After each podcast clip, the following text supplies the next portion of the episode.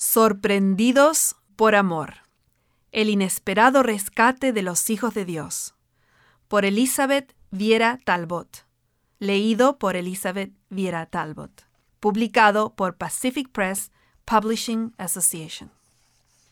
Capítulo 1. Los hijos. ¿Recuerdas la primera vez que sostuviste a un bebé en tus brazos? ¿Recuerdas la primera vez que sostuviste a tu propio bebé? ¿Recuerdas las incontables noches en las que te sentaste junto a la cuna para verlo respirar? Es difícil transformar nuestros sentimientos en palabras cuando hablamos de nuestros bebés, de nuestros hijos. Y aun cuando crecen y atraviesan los años difíciles de la adolescencia y no se comportan como quisiéramos que lo hagan, no obstante, entramos furtivamente en sus cuartos para acariciarles el cabello, porque sabemos que no nos permitirían hacerlo cuando están despiertos. Ellos son la niña de nuestros ojos, nuestro mayor tesoro y nuestra más grande alegría. Nuestro amor por ellos nos haría escalar montañas, atravesar ríos y enfrentar toda clase de peligros. Pensamos en ellos cuando estamos despiertos y soñamos con ellos cuando estamos dormidos. Incluso también soñamos con ellos durante el día. Ellos son todo para nosotros, absolutamente todo. ¿Cómo te sentirías si un día tu hijo desaparece de tu lado? ¿Qué harías si un secuestrador lo convenciera con engaños, diciéndole que tú ya no buscas sus mejores intereses ni deseas su verdadera felicidad? ¿Qué ofrecerías para rescatarlo? ¿Tu honor? ¿Tu riqueza? ¿Tu vida? Todo lo anterior?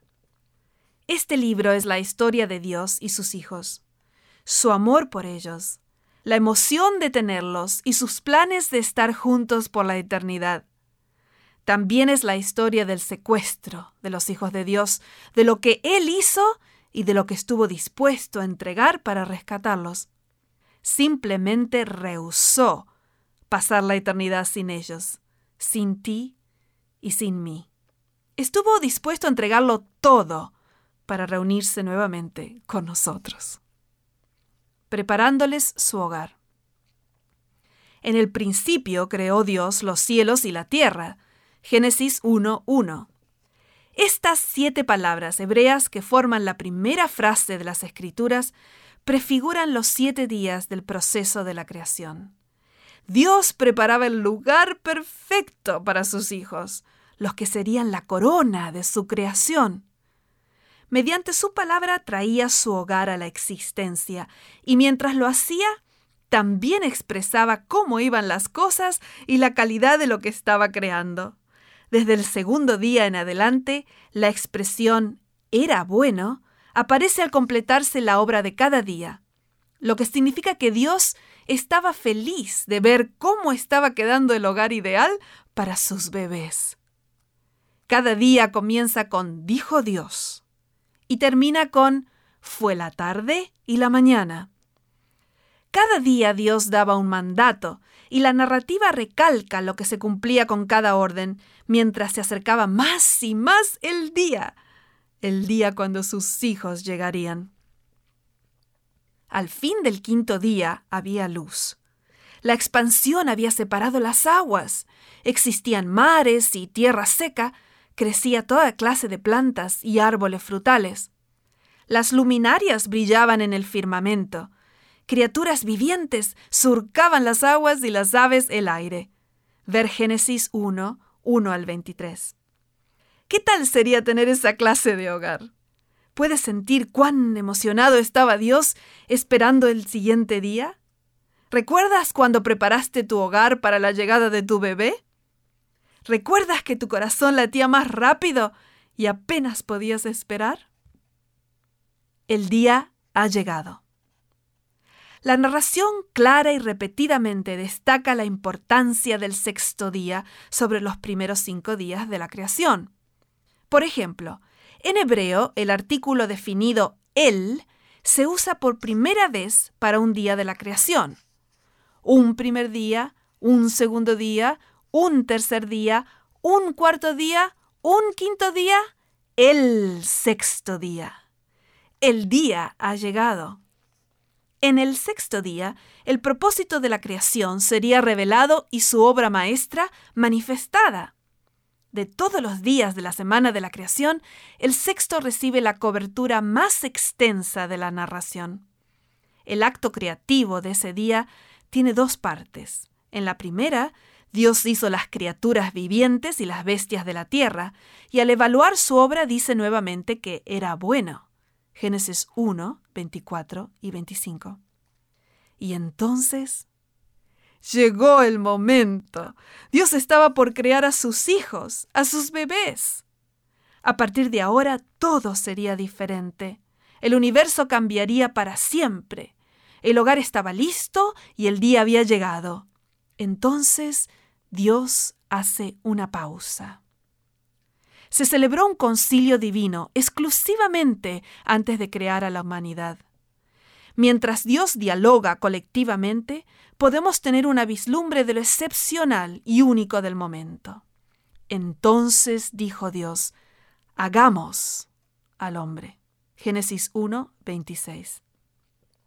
Hombre, Adam, es un sustantivo colectivo para referirse a la humanidad, como explicaremos más adelante en Génesis 1.27. Dios ha considerado y ha decidido tener hijos. Casi puedes imaginarte a un esposo y su esposa conversando íntimamente en la mesa de la cocina y tomando la decisión más importante de sus vidas. Tengamos hijos. Los hijos de Dios serían creados a su imagen. Hagamos al hombre a nuestra imagen, conforme a nuestra semejanza, y señoree en los peces del mar, en las aves de los cielos, en las bestias, en toda la tierra, y en todo animal que se arrastra sobre la tierra. Génesis 1, 26. Los seres humanos llevarían la imagen y semejanza de Dios, serían como es Dios, pero no idénticos a Él, a su imagen y semejanza, pero no dioses. Dios había hecho la decisión. En Génesis 1.26 escuchamos la voz de Dios en primera persona. Entonces el narrador, en forma poética, informa acerca de la creación de los hijos de Dios en tercera persona y subraya el hecho de que fuimos creados a su imagen. Y creó Dios al hombre a su imagen, a imagen de Dios los creó, varón y hembra los creó. Génesis 1, Dios es el único que puede crear, bará. Este verbo hebreo solo se lo usa para referirse a Dios. Nadie más puede crear. Los hijos de Dios son designados por género, no por clase o especie como los animales. Él creó un Adam masculino y un Adam femenino, los que a su vez serían procreadores. Cada género fue dotado con características particulares y únicas a fin de complementarse y formar una imagen completa de Dios. ¡Asombroso! Tú y yo hemos sido hechos a la imagen de Dios. Los hijos de Dios son investidos de autoridad. Sus dos responsabilidades son multiplicarse y subyugar la tierra, dominando los animales. Se define su dieta y el consumo de carne no está incluido. Dios permitió comer carne después del diluvio. Pueden comer de toda planta que da semilla y de todo árbol que da fruto. Tienen dominio sobre todo lo creado en la tierra. Todo es parte de su hogar. Y de todo lo creado, solo ellos son hechos a la imagen de Dios. Este concepto de la imagen de Dios aparece solo cuatro veces en las escrituras judías y todas aparecen en el Génesis. 1, 26, 27 dos veces y 9 seis. En todos los casos se refieren a la creación de la raza humana. Más adelante, Adán tendrá un hijo a su semejanza conforme a su imagen. Génesis 5.3. Tú tienes hijos a tu propia imagen.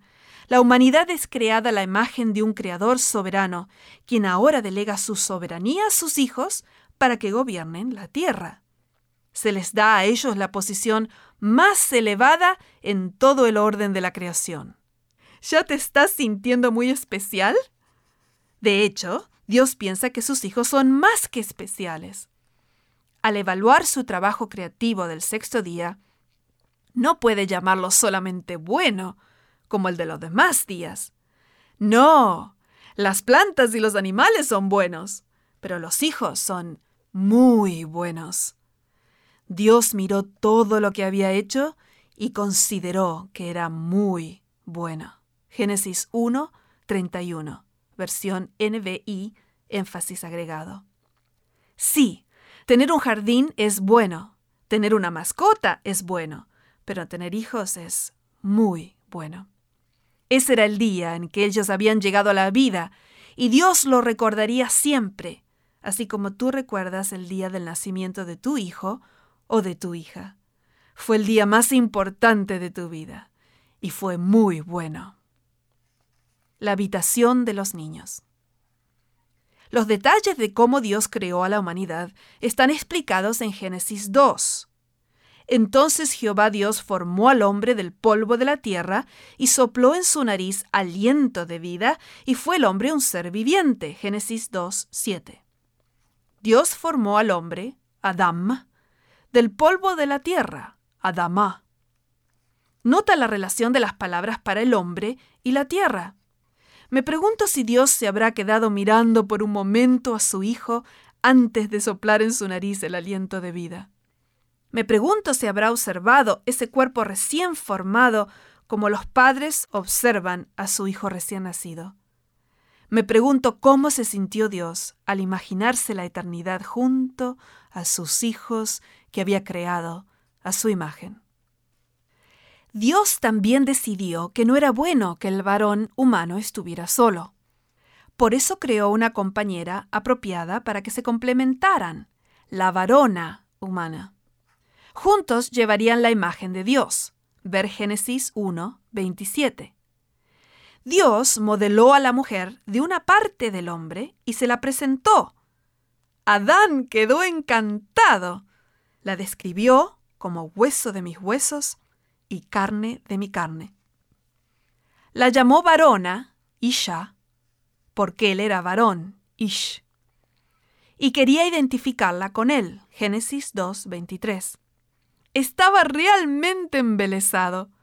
Me gustaría que todos los esposos estuvieran tan encantados con sus esposas. Estaban juntos, desnudos, y no sentían vergüenza. Ver Génesis 2.25. ¿Qué te parece esa relación matrimonial perfecta? Como un padre orgulloso, Dios decidió crear un lugar especial para sus hijos. La tierra ya era hermosa, llena de flores, árboles y animales. No obstante, Dios quería crear un espacio especial para ellos, un lugar placentero para sus hijos. ¿Recuerdas cuando preparaste el cuarto de tu bebé? ¿Recuerdas cómo elegiste cuidadosamente el color perfecto para él o ella? cómo te paraste en el medio de la habitación para elegir el lugar para su cuna, la mesa para cambiar sus pañales, el pequeño corral, el lugar para colocar sus ositos de peluche y qué colgar del techo para solas de tu bebé? Pues Dios hizo lo mismo. Y Jehová Dios plantó un huerto en el Edén, al oriente, y puso allí al hombre que había formado. Y Jehová Dios hizo nacer de la tierra todo árbol delicioso a la vista y bueno para comer. Génesis 2, 8 y 9. Oh, sí, este era un lugar muy especial, un hermoso jardín para deleite de sus bebés. Colocó a los seres humanos en ese lugar especial que había diseñado para ellos. ¿Te puedes imaginar a Dios plantando árboles que no solo eran buenos para comer, sino hermosos a la vista, para que sus hijos se deleitaran con la belleza que los rodeaba? Lo hizo de la misma manera en que tú lo hiciste por tus hijos, los que fueron formados a tu imagen. Este jardín era un lugar de belleza inigualable. En el antiguo lenguaje semítico del mar Mediterráneo, la raíz de la palabra Edén significa deleite. Más aún, Cuando el Antiguo Testamento fue traducido al griego muchos años antes del nacimiento de Jesucristo, la palabra griega usada para huerto en Génesis 2.8 fue paradisos. El jardín del Edén era en el sentido más completo de la expresión el paraíso de deleite. Por supuesto, Dios no haría nada menos que eso para sus hijos. En el medio del paradisos, Dios colocó el árbol de la vida. El fruto del árbol de la vida era un recuerdo visual y tangible de la conexión que ellos tenían con el dador de la vida. Habían sido creados para ser eternos, como Dios es eterno. Al comer de su fruto, vivirían para siempre. Ese era el plan, y ese era el lugar perfecto para cumplirlo. La eternidad es algo que tenemos profundamente arraigado en nuestras almas, porque fuimos hechos a la imagen de un Dios eterno. Primero lo primero. Al traer a sus hijos a la vida, se completó el proceso de la creación. Todo estaba hecho, finalizado y perfecto. Había llegado el momento de celebrar. Dios reposó de su obra y bendijo y santificó el séptimo día el día que por siempre recordaría la finalización de la obra creadora de Dios. El séptimo día quedaría vinculado perpetuamente con la creación y con la redención. Pero espera un momento, todavía no hemos considerado el tema de la redención. Lo vamos a hacer en los próximos capítulos. Estoy ansiosa por compartirlo. Los seres humanos eran los hijos de Dios, y como tales pasaron el primer día de sus vidas junto a su Creador, en el hermoso jardín especial que había hecho para ellos. Celebraron la culminación de la obra creadora de Dios, de la que ellos mismos eran su corona, su obra maestra. El séptimo día fue el primer día en el que el Creador y sus hijos pasaron juntos en íntima comunión. Y acabó Dios en el día séptimo la obra que hizo, y reposó el día séptimo de toda la obra que hizo, y bendijo Dios al día séptimo y lo santificó, porque en él reposó de toda la obra que había hecho en la creación. Génesis 2, 2 y 3. El Creador y sus criaturas descansaron juntos. ¿No hubieras hecho lo mismo? ¿Acaso no te encanta tomar tiempo para celebrar junto a tus hijos? Bueno, Dios no quería una celebración de cumpleaños solo una vez al año. Quería que nos acordáramos cada semana en el séptimo día. Así que apartó ese día y lo santificó. Sus hijos tendrían entonces un constante recordativo de que Él era su creador. Tu valor a los ojos de Dios. En las antiguas culturas de Egipto y Mesopotamia, la designación de ser a la imagen de Dios estaba reservada exclusivamente para los personajes prominentes, reyes, gobernantes y oficiales reales. La narración del Génesis recalca el hecho de que Dios no hace tales diferencias. Cuando Dios decidió crear a la humanidad a su propia imagen, no estableció que algunos serían más especiales que otros. No los separó por jerarquía o poder. Cada ser humano lleva la imagen de Dios. El lenguaje real es usado para cada hijo de Dios, no importa el género, la casta o la posición en la sociedad. Tú eres un hijo de Dios. Todos somos hijos del linaje real. ¿Cuánto valen tus hijos para ti? Puede ser que estés comenzando a tener una vislumbre del amor de Dios por ti y por mí. Dios se alegra con nosotros y se regocija con cánticos de gozo. Lee Sofonías 3:17. Así como tú te alegras y cantas de gozo cuando piensas en tus hijos. No obstante, Dios ama a sus hijos aún más de lo que nosotros podemos amar a los nuestros. ¿Se olvidará la mujer de lo que dio a luz para dejar de compadecerse del hijo de su vientre? Aunque olvide ella, yo nunca me olvidaré de ti. He aquí que las palmas de las manos te tengo esculpida. Isaías 49, 15 y 16. Toma un momento para agradecer a tu Creador. Agradecele por haber decidido crear hijos a su imagen. Agradecele por amarnos con un amor tan grande que ni siquiera podemos comprenderlo plenamente. Dile cuánto lo amas, porque Él primero te amó a ti. Y si piensas que tus esfuerzos por comunicarte con Él no son suficientemente buenos para alcanzar al Dios Todopoderoso, o que tus fracasos no te hacen atractivo ante Él, simplemente mira a tu refrigerador, tu nevera. Mira esos simples dibujos que han hecho tus hijos para ti, especialmente el que dice, Mami, te amo. ¿Acaso ese desprolijo papel coloreado no es la más hermosa obra de arte que has visto alguna vez? Capítulo 2. El secuestro. Cuando yo era una niña pequeña, mi padre era un administrador eclesiástico. Era el oficial principal de un área geográfica que incluía tres países. El país donde vivíamos durante esos años no era el país de origen de mi papá. Ese país estaba pasando por tiempos difíciles, serios problemas políticos que permeaban muchas áreas de nuestra vida diaria. Un día mi papá recibió una carta en su oficina que declaraba que él no merecía ser presidente de la iglesia en esa región porque él no había nacido en el país donde estaban localizadas las oficinas centrales de la iglesia. En la carta le daban pocas horas a mi papá para que abandonara el país. Cartas sin sentido como esta hubieran sido rápidamente descartadas, excepto por un párrafo que explicaba la severa consecuencia de no aceptar la orden. Ellos, era una carta anónima, me secuestrarían a mí. Yo soy hija única, y ellos amenazaban con hacerme desaparecer del lado de mis padres para siempre. Todavía recuerdo los rostros preocupados de mis padres. Confiaban en el Señor y estaban dedicados a su causa. ¿Qué hacer? Después de orar fervientemente, decidieron no prestar atención a las amenazas anónimas.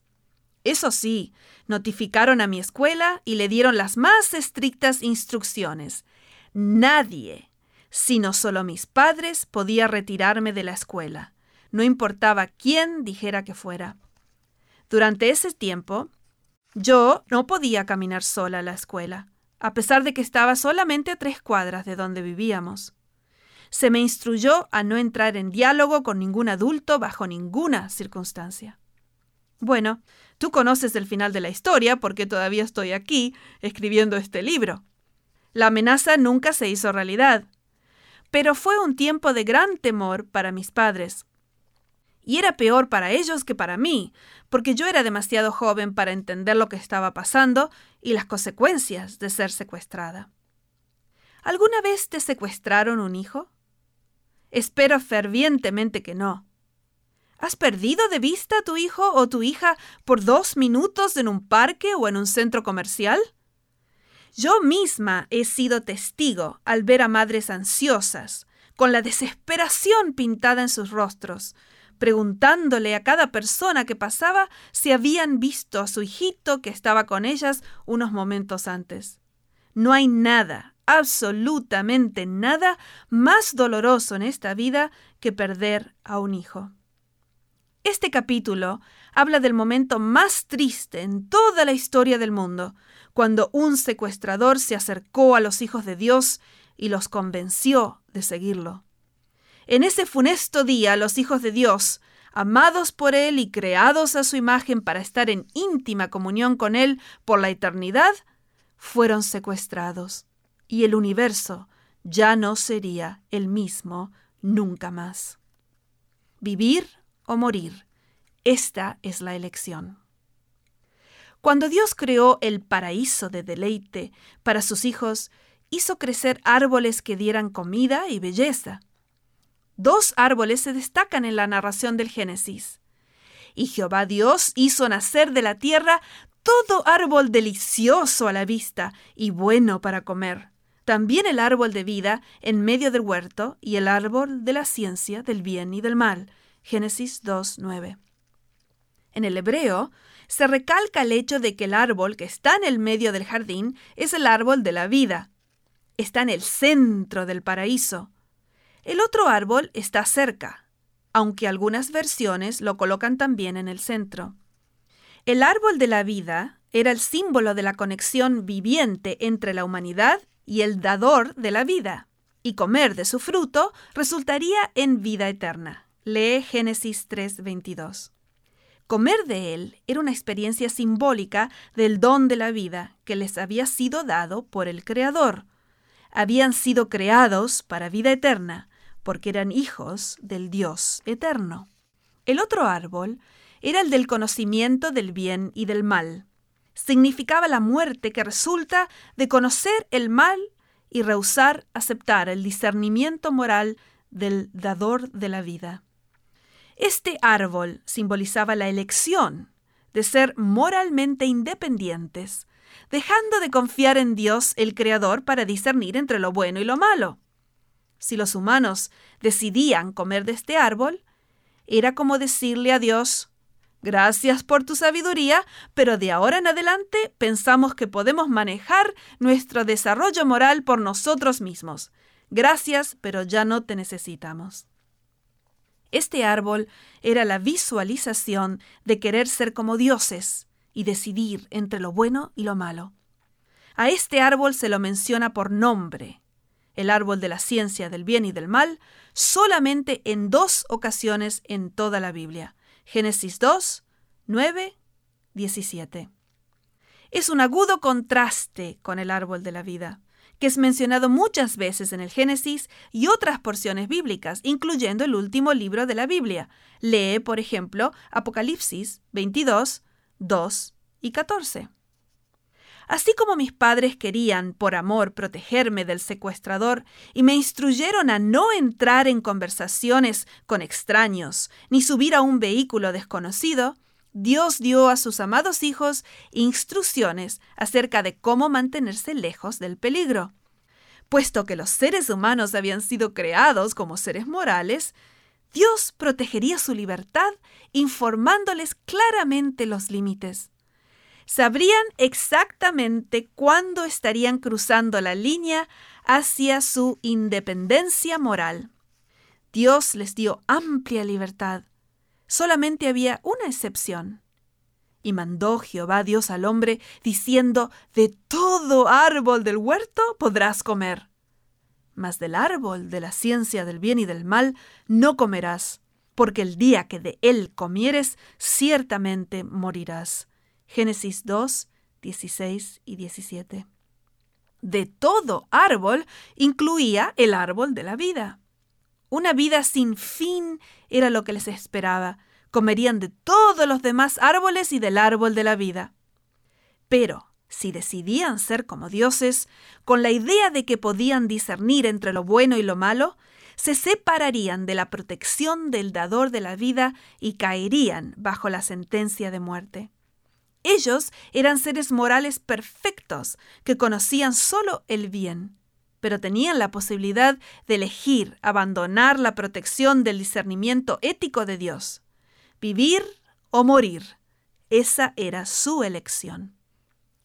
Un año antes de que yo naciera, mis padres ayudaron a una familia que estaba en extrema necesidad. La iglesia local construiría una pequeña y modesta vivienda para una madre de dudosa reputación que tenía muchos hijos pequeños. Los niños vivían en una situación tan precaria que ya no era un entorno saludable para ellos. Casi siempre estaban solos por la noche y los ocho dormían en una pequeña cama. El colchón se había hundido en el medio por el peso de los niños y todos dormían en el hoyo que se había formado en el centro, todos en la misma cama. Los niños fueron temporalmente distribuidos entre las familias de la iglesia y mis padres trajeron a su hogar a una niñita de cuatro años. Ella nunca había visto una bañera o tina, y cuando mi madre la introdujo en ella para darle un baño, se enojó exageradamente con mi mamá por hacerle tal cosa. Mi mami entonces le puso un hermoso pijama y la colocó tiernamente en su cama. Una cama solo para ella. Pero la pequeña comenzó a llorar porque estaba sola y tenía frío y no se sentía cómoda sin sus hermanos y hermanas en la misma cama con ella. Para entonces esta niñita de cuatro años pensó que ella sabía mejor que mis padres lo que era bueno y lo que era malo para ella. Les anunció en términos muy claros que había decidido terminar con este maltrato, reuniría sus precarias pertenencias y se iría de la casa. ¿Puedes imaginártela? Cuando mis padres me contaron esta historia, sentí gran tristeza por esta niñita. Al mismo tiempo me dio una vislumbre de cuán neciamente actuaron los hijos de Dios en ese nefasto día en que decidieron que ellos sabían más que su Creador y eligieron independizarse moralmente de Él. Decidieron separarse del cuidado amante y protector de Dios y seguir al secuestrador. El secuestrador. El secuestrador y engañador tomó la forma de una serpiente. Lee Génesis 3.1. Era una figura atractiva, porque este animal era hermoso y la primera mujer quedó embelesada. Comenzó a conversar con este bello animal sin comprender que estaba muy cerca de traspasar el límite que la protegía. Además de la atractiva belleza usada por el engañador, las tácticas del secuestrador reflejan métodos muy habilidosos y bien pensados. La primera frase usada por la serpiente es una expresión de gran sorpresa de su parte por lo que Dios había dicho, a lo que además le agrega una exageración. ¿Es verdad que Dios les dijo que no comieran de ningún árbol del jardín? Génesis 3.1 versión NBI. En lenguaje popular sería como decir, ¡qué barbaridad! ¿Así que Dios realmente dijo que no podían comer de ningún árbol del jardín? Por supuesto, Dios había dicho exactamente lo contrario. Podían comer de cualquier árbol del jardín, excepto de ese. Génesis 2, 16 y 17. Los secuestradores siempre han sido y seguirán siendo engañadores muy hábiles. Aunque esta conversación se produce entre el secuestrador y Eva, la primera mujer, ver Génesis 3:20, todo el diálogo utiliza pronombres en plural, les, nos. Ella es la representante de la primera pareja y responde por sí misma, por su esposo y en última instancia por toda la raza humana. Ella decide que debe corregir al secuestrador porque su declaración no ha sido verdadera. Eso la debería haber alertado de lo que estaba pasando. Su corrección establece, del fruto de los árboles del huerto podemos comer, pero del fruto del árbol que está en medio del huerto, dijo Dios, no comeréis de él ni le tocaréis para que no muráis. Génesis 3, 2 y 3. Lo primero que notamos es que Eva había estado enfocando sus pensamientos en el árbol prohibido, porque habla de él como situado en el medio del jardín, cuando en realidad el árbol de la vida ocupaba el lugar central. Además, ella también comienza a distorsionar y a exagerar lo que Dios había ordenado. Agrega que Dios había dicho que no había que tocar el árbol, una orden que no se registra en la narración previa. Las tácticas del secuestrador están funcionando y sin darse cuenta de la trampa, Eva está comenzando a usar los mismos métodos. La niñita de Dios está en peligro. El secuestrador entonces hace una aseveración falsa, exactamente opuesta a lo que Dios había dicho. Entonces la serpiente dijo a la mujer, No moriréis. Versículo 4. Esta es la mayor mentira. Dios había dicho, ciertamente morirás. 2.17.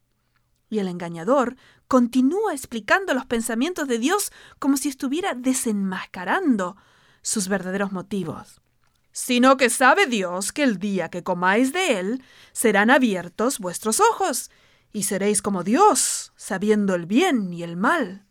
3.5. Esto era suficiente. Ustedes van a ser como dioses y podrán decidir por sí mismos lo que es bueno y lo que es malo. Ya no necesitarán al Creador. Pueden tener discernimiento privado, pueden tener independencia moral, ¿Por qué mantenerse cautivos de este maltrato que no les permite alcanzar su verdadero potencial? Junten sus cosas y váyanse. Pueden hacerlo mucho mejor solos. ¿Te suena conocido? La mujer le dio otra mirada al árbol y vio la mujer que el árbol era bueno para comer y que era agradable a los ojos y el árbol codiciable para alcanzar la sabiduría. Génesis 3:6 para alcanzar la sabiduría. ¿De dónde sacó eso? Las dos primeras declaraciones eran verdad. Eran la razón por la que los árboles estaban allí.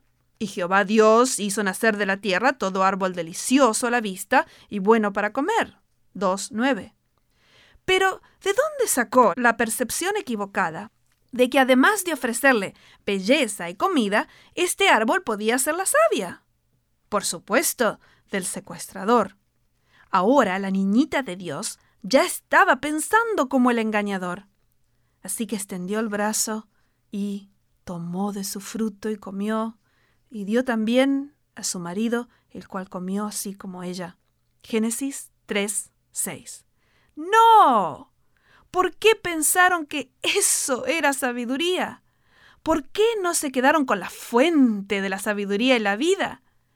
En el lenguaje hebreo, la descripción del pecado de Adán y Eva está compuesta de ocho palabras que cambiarían la historia del universo. Después de hablar con el secuestrador, Eva cayó en la trampa de creer que podía tener discernimiento moral sin Dios y llegar a ser más sabia. De esa manera, traspasó el límite de la protección divina, comió del fruto prohibido y se lo ofreció a su marido, quien también comió. El de ella fue un pecado de iniciativa. El de él fue un pecado de acatamiento, de consentimiento tácito.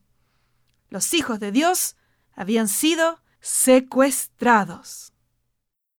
Las consecuencias. Entonces fueron abiertos los ojos de ambos y conocieron que estaban desnudos. Entonces cosieron hojas de higuera y se hicieron delantales. Génesis 3:7. Ambos comprendieron inmediatamente que algo había salido terriblemente mal. Habían sido engañados. Ahora comprendieron que estaban desnudos y al sentir vergüenza se cubrieron. El capítulo anterior termina diciendo que no tenían vergüenza. Y estaban ambos desnudos, Adán y su mujer, y no se avergonzaban. Génesis 2.25.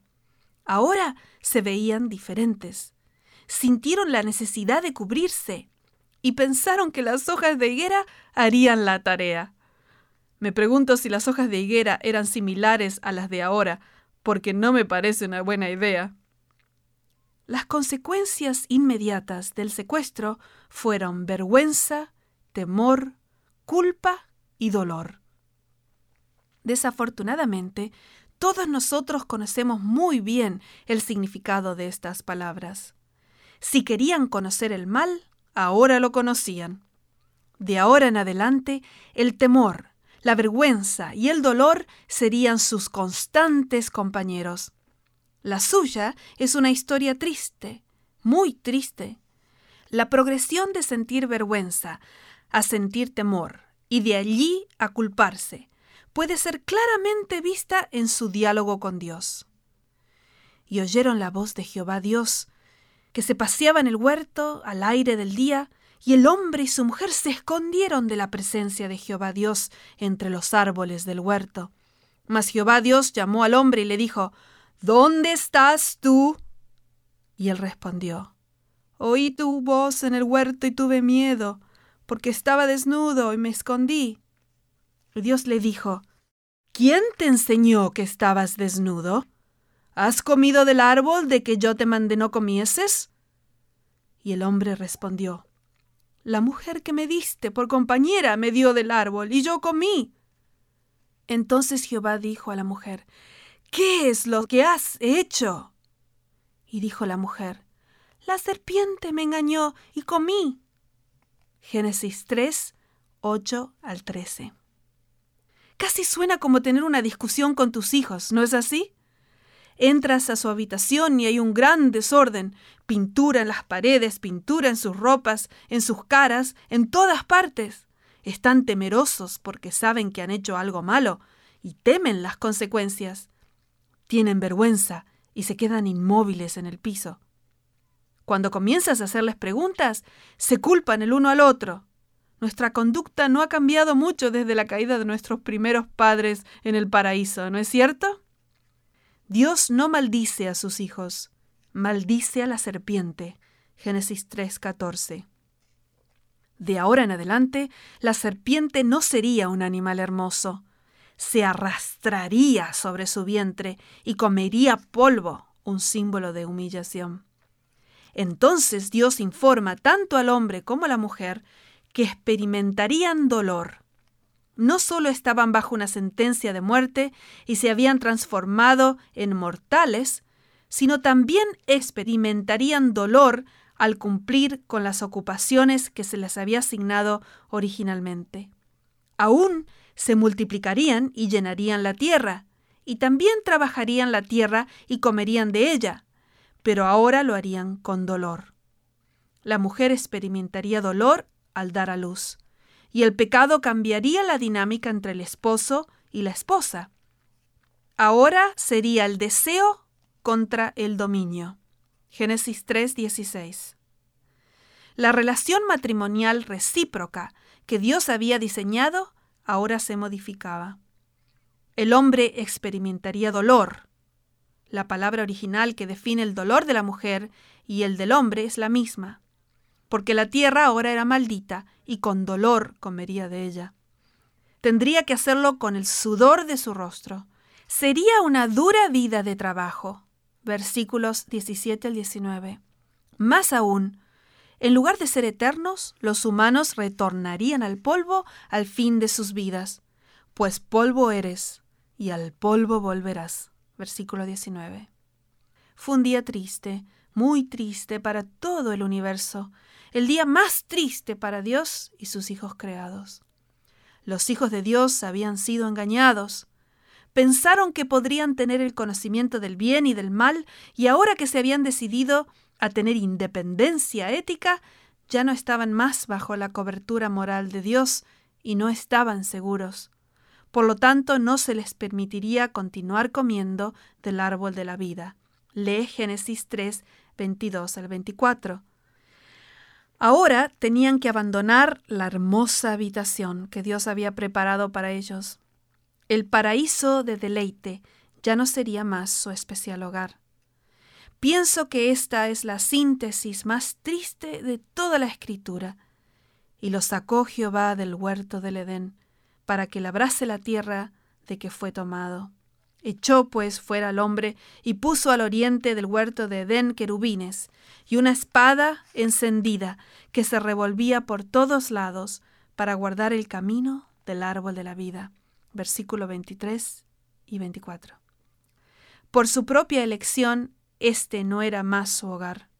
Nunca más podrían comer del árbol de la vida, jamás estaban desposeídos y sin esperanza.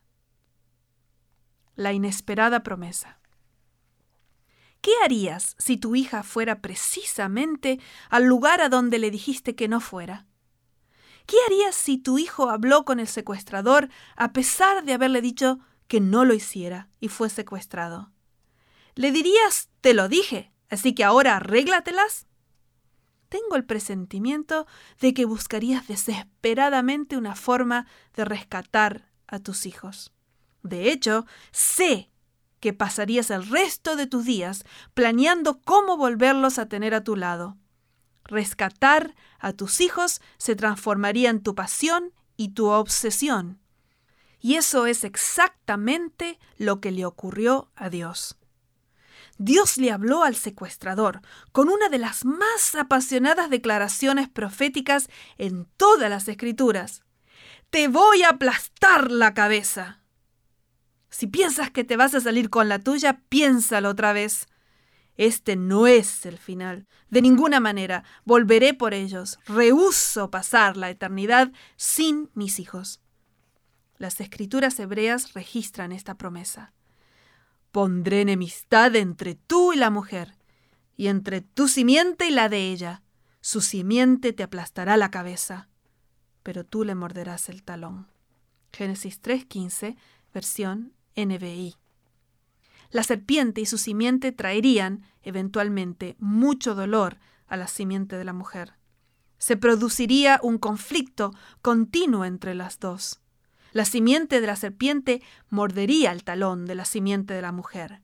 Pero la simiente de la mujer le aplastaría la cabeza a la serpiente. Ese era el plan. Y de aquí en adelante, el resto de la Biblia es la historia de exactamente eso, el rescate de los hijos de Dios.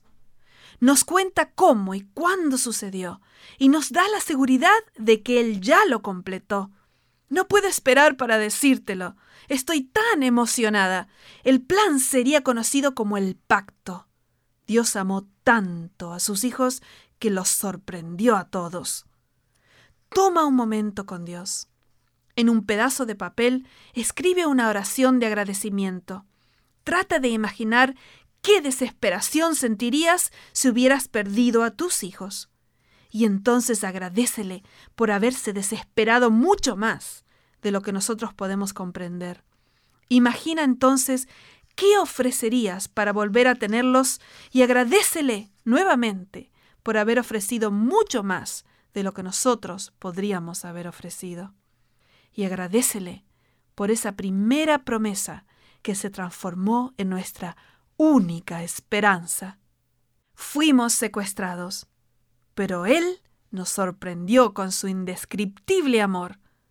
Ofrecería todo el cielo para rescatarnos. ¿Cómo te sientes al ser amado con tal amor? Capítulo 3 El rescatador Era una tarde soleada y mi madre y yo estábamos gozándola plenamente. Nos encontrábamos en un pequeño pueblo de La Pampa, Argentina, donde mis padres estaban conduciendo una serie de conferencias evangelizadoras. Mi papá era un evangelista itinerante, y los tres acostumbrábamos trasladarnos cada seis meses a una nueva localidad. Cuando llegábamos a una nueva ciudad, mis padres y el equipo evangelizador dedicaban los primeros dos meses para establecerse conocer la gente, hacer la propaganda para las reuniones que vendrían y prepararse para el comienzo del ciclo. En los dos meses siguientes se realizaban las reuniones y generalmente se hacían todas las noches en un teatro o en una gran carpa. Durante los dos meses finales se establecía la nueva iglesia, se aseguraba un buen lugar para reunirse y se designaba un nuevo pastor. Entonces nosotros nos trasladábamos a la siguiente localidad para comenzar todo el proceso otra vez. En esa tarde soleada yo tenía cuatro años y mi madre había decidido hacer una excursión en bicicleta conmigo. Estábamos alojados en una humilde residencia que tenía las paredes de adobe. No había mucho que yo podía hacer en ese lugar, así que mi madre pidió prestada una bicicleta para llevarme a disfrutar el panorama. Yo estaba muy entusiasmada con el plan. Como no era suficientemente grande para manejar la bicicleta, mi madre me sentó en un pequeño asiento detrás de ella. Ella usaría los pedales y conduciría la excursión y yo gozaría del panorama. Así comenzamos. Después de haber recorrido un trecho bastante largo, admirando los vastos trigales, estábamos lejos del centro del pueblo. El sendero era irregular, y en un momento comencé a deslizarme de mi asiento hacia un costado. Entonces mi madre me aconsejó enderezarme y sostenerme bien fuerte para que no me cayera. Y así lo hice. Pero entonces sucedió. Me puse a llorar desesperadamente y mi mami no podía entender la razón de mis quejidos. Detuvo la bicicleta y me preguntó por qué lloraba. Aunque yo no podía hablar por el dolor, ella se dio cuenta de que estaba experimentando una severa dolencia. ¿Qué estaba pasando? Aunque para ella todo parecía estar bien, yo apuntaba con mi dedo hacia mis pies. Tenía puestas unas medias que me cubrían hasta las rodillas, y ella decidió quitármelas para ver qué estaba pasando. Y cuando lo hizo, quedó espantada. La carne de mi pie venía pegada a la media. Se podía ver el hueso blanco de mi talón y mi pie, que antes estaba recubierto de carne. Cuando traté de enderezarme en mi asiento, puse mi pie accidentalmente entre los rayos de la rueda. Estábamos a varios kilómetros del pueblo y aun si hubiéramos estado cerca, la población no tenía las instalaciones médicas adecuadas para tratar un caso de esta magnitud. Además, yo no me podía mover y estaba sangrando tanto que mi mami tenía que me desangrara hasta morir, allí mismo donde estábamos. ¿Has necesitado alguna vez un rescatador? ¿Alguien que pudiera hacer por ti lo que tú no podías hacer por ti mismo? ¿Te has encontrado en una situación similar a esta con alguno de tus hijos? ¿Y tú eres quien debe rescatarlo? Bueno, mi madre no necesitó pensarlo dos veces.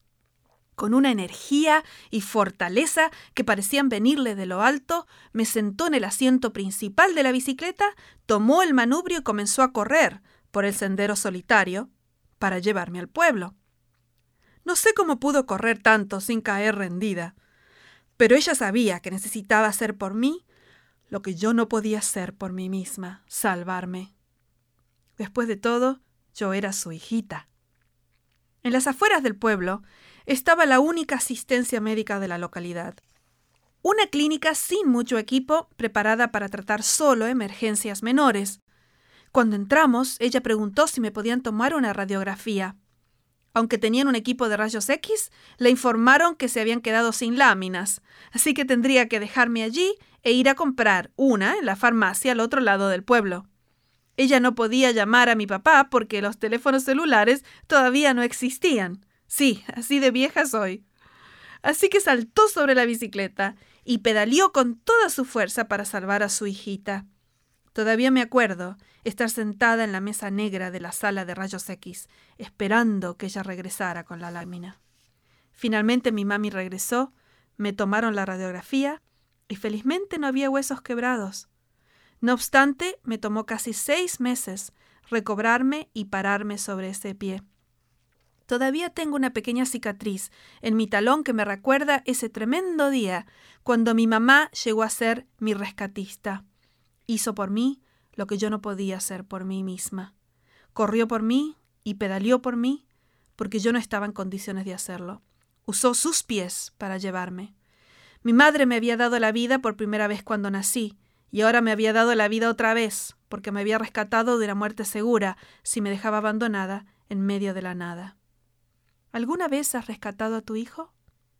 En este capítulo quiero contarte la forma increíble e inesperada en que Dios llegó a ser el rescatador de sus hijos secuestrados. El pariente redentor. Uno de los temas más intrigantes que corre a través de las escrituras es el que se designa comúnmente como el pariente redentor. Cuando alguien estaba en crisis y necesitaba ser rescatado, su pariente más cercano podía legalmente ayudarlo. Si un hombre ya no podía hacer frente a sus deudas, tenía que entregar su propiedad o su herencia, y si ésta no alcanzaba, tenía que venderse como esclavo para pagar su deuda. ¡Qué situación tan terrible! Pero espera. Había una luz al final del túnel. El pariente más cercano podía actuar en favor de la víctima. Podía comprar la propiedad y devolvérsela al dueño original o pagar el rescate y lograr la libertad del pariente esclavizado el pariente más cercano se hacía responsable del que había caído en desgracia. ¿Puedes imaginarte al que estaba en la miseria porque lo había perdido todo y de repente escucha que su pariente redentor viene en camino para rescatarlo? La única respuesta que se me ocurre que él tendría sería ponerse a gritar ¡Hurra! ¡Viva! La palabra hebrea para pariente redentor es Goel, el Goel tenía muchas responsabilidades que cumplir con su pariente en desgracia. Levítico 25 es uno de los capítulos que explica en detalle algunas de las leyes de redención. Voy a destacar cuatro de las obligaciones del Goel, con énfasis especial en las primeras dos. 1. Redimir la propiedad que había tenido que entregar un pariente pobre. Cuando tu hermano empobreciere y vendiere algo de su posesión, entonces su pariente más próximo, Goel, vendrá y rescatará lo que su hermano hubiere vendido. Levítico 25, 25. Para mayor información, lee Levítico 25, 25 al 34. 2. Redimir un pariente que se había vendido a sí mismo como esclavo. Si el forastero o el extranjero que está contigo se enriqueciere y tu hermano que está junto a él empobreciera y se vendiere al forastero o extranjero que está contigo o alguno de la familia del extranjero, después que se hubiera vendido podrá ser rescatado. Uno de sus hermanos lo rescatará, o su tío o el hijo de su tío lo rescatará, o un pariente cercano de su familia lo rescatará. Levítico 25, 47 al 49. Para mayor información, lee Levítico 25, 47 al 54. 3. Vengar la sangre de un pariente asesinado. El Goel Hadam era el vengador de sangre. El asesino entonces solo estaría seguro en una de las ciudades de refugio. Lee números 35, 12, 19 al 27. Deuteronomio 19, 6 y 12, Josué 20, 2. 4. Aparecer en un juicio como ayuda para un pariente. El Goel se aseguraría de que se hiciera justicia. Lee Proverbios 23:11, Jeremías 50:34, Salmo 119, 154. ¿Puedes imaginarte a una persona en la miseria, sin propiedad, esclavizada y acusada en un juicio? ¿Puedes imaginarte su desesperación y soledad? Pero entonces, ¿puedes visualizar su alegría y alivio cuando veía a su Goel? Cuando niña estuve en situaciones en las cuales me sentía sola y desesperada, necesitada de encontrar a uno de mis padres. Recuerdo especialmente una situación en la que estaba sola en el automóvil mientras mi madre hacía una transacción rápida. En un momento sentí que estaba en grave peligro. No lo estaba, pero yo presentía que lo estaba. De alguna manera logré deslizarme por un pequeño espacio abierto de una ventana y corrí como una cuadra gritando y buscando a mi mamá, hasta que alguien me escuchó y la llamó donde ya estaba. Una vez que la vi, me sentí segura. Todavía tenía lágrimas en mis ojos, pero me sentía segura. Estoy segura de que tú también has experimentado el sentimiento de ver a tu hijo correr a tu lado y estrecharte para estar seguro que estás con él. A veces lo hace solo porque alguien que no conoce le sonríe y quiere estar seguro de que estás al lado de él para devolverle la sonrisa. El Goel era el redentor, la persona que te daba seguridad y hacía todo lo necesario para quitar tu vergüenza y devolverte la libertad. Tu pariente más cercano era tu esperanza y tu seguridad. Si una persona no tenía un Goel y lo había perdido todo, aún le quedaba una esperanza. Yahweh, el Señor, quien sería su Goel cuando llegaría el año del jubileo. Cada siete ciclos de siete años, Dios intervenía en favor de todos. Y contarás siete semanas de años, siete veces siete años, de modo que los días de las siete semanas de años vendrán a serte cuarenta y nueve años. Entonces harás tocar fuertemente la trompeta en el mes séptimo a los diez días del mes. El día de la expiación haréis tocar la trompeta por toda vuestra tierra. Y santificaréis el año cincuenta, y pregonaréis libertad en la tierra a todos sus moradores. Ese año os será de jubileo, y volveréis cada uno a vuestra posesión, y cada cual volverá a su familia. Levítico 25, 8 al 10.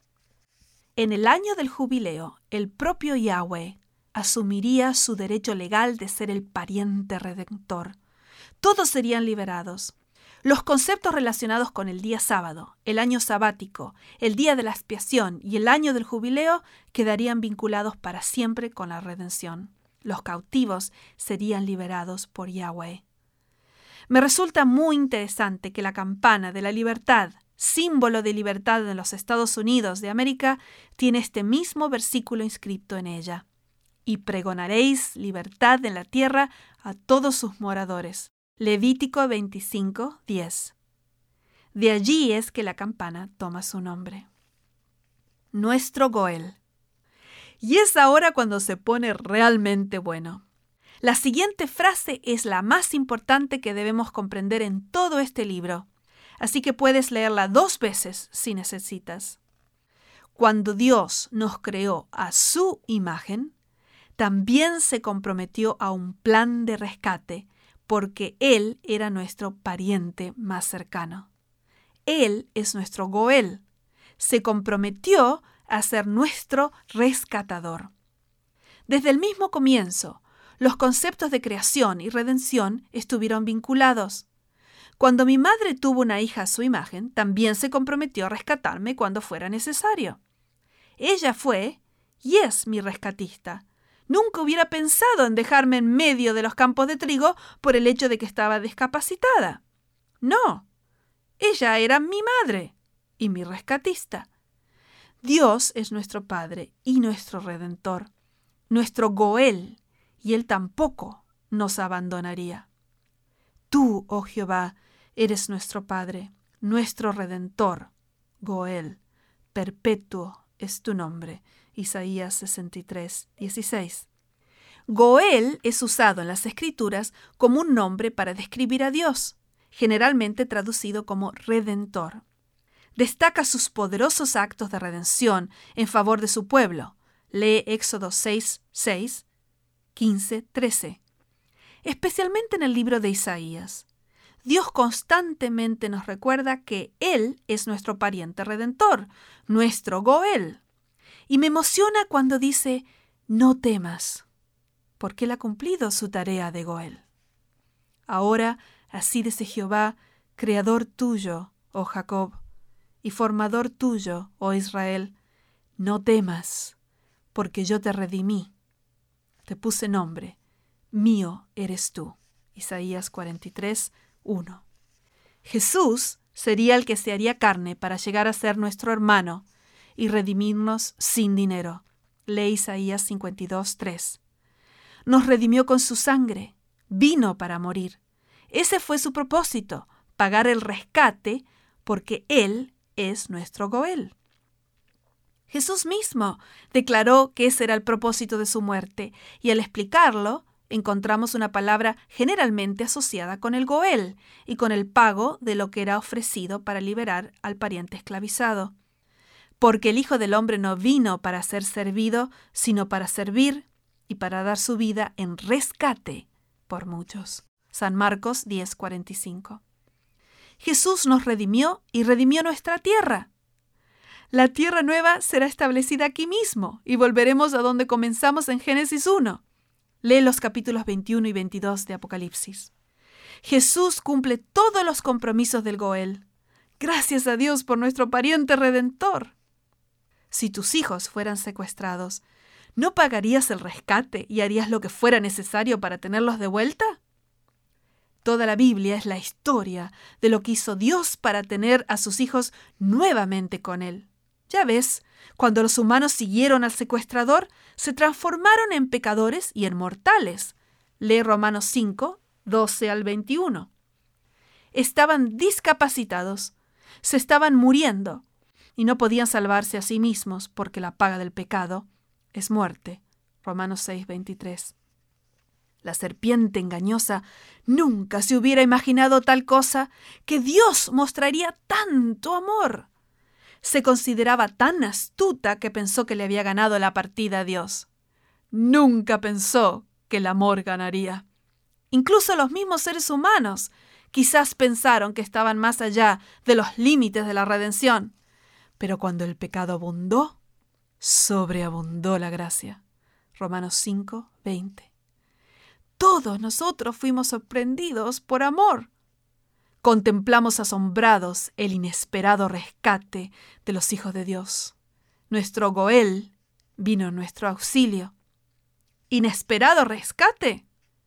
Bueno, puede ser, a no ser que seas padre o madre entonces te comienzas a dar cuenta, a medida que lo piensas, ¿qué haría yo si mi hijo o mi hija, que fue creado a mi imagen, estuvieran problemas, secuestrado, abusado, sin esperanza y sin la posibilidad de salvarse a sí mismo? Hay momentos en que los padres tienen que hacer lo que tienen que hacer. Y Dios lo hizo. Se acercó a ellos, corrió por sus hijos, murió por ellos, pagó el rescate por ellos y consiguió su libertad. Somos verdaderamente libres. Mi redentor vive. En verdad no comprendo por qué es tan difícil para la mayoría de nosotros captar esta realidad. Muchos de nosotros hemos vivido con el temor de que Dios no se agrada de nosotros, de que no nos quiere ni se acerca a nosotros. Entonces inventamos nuestros propios planes de rescate para ganarnos su favor.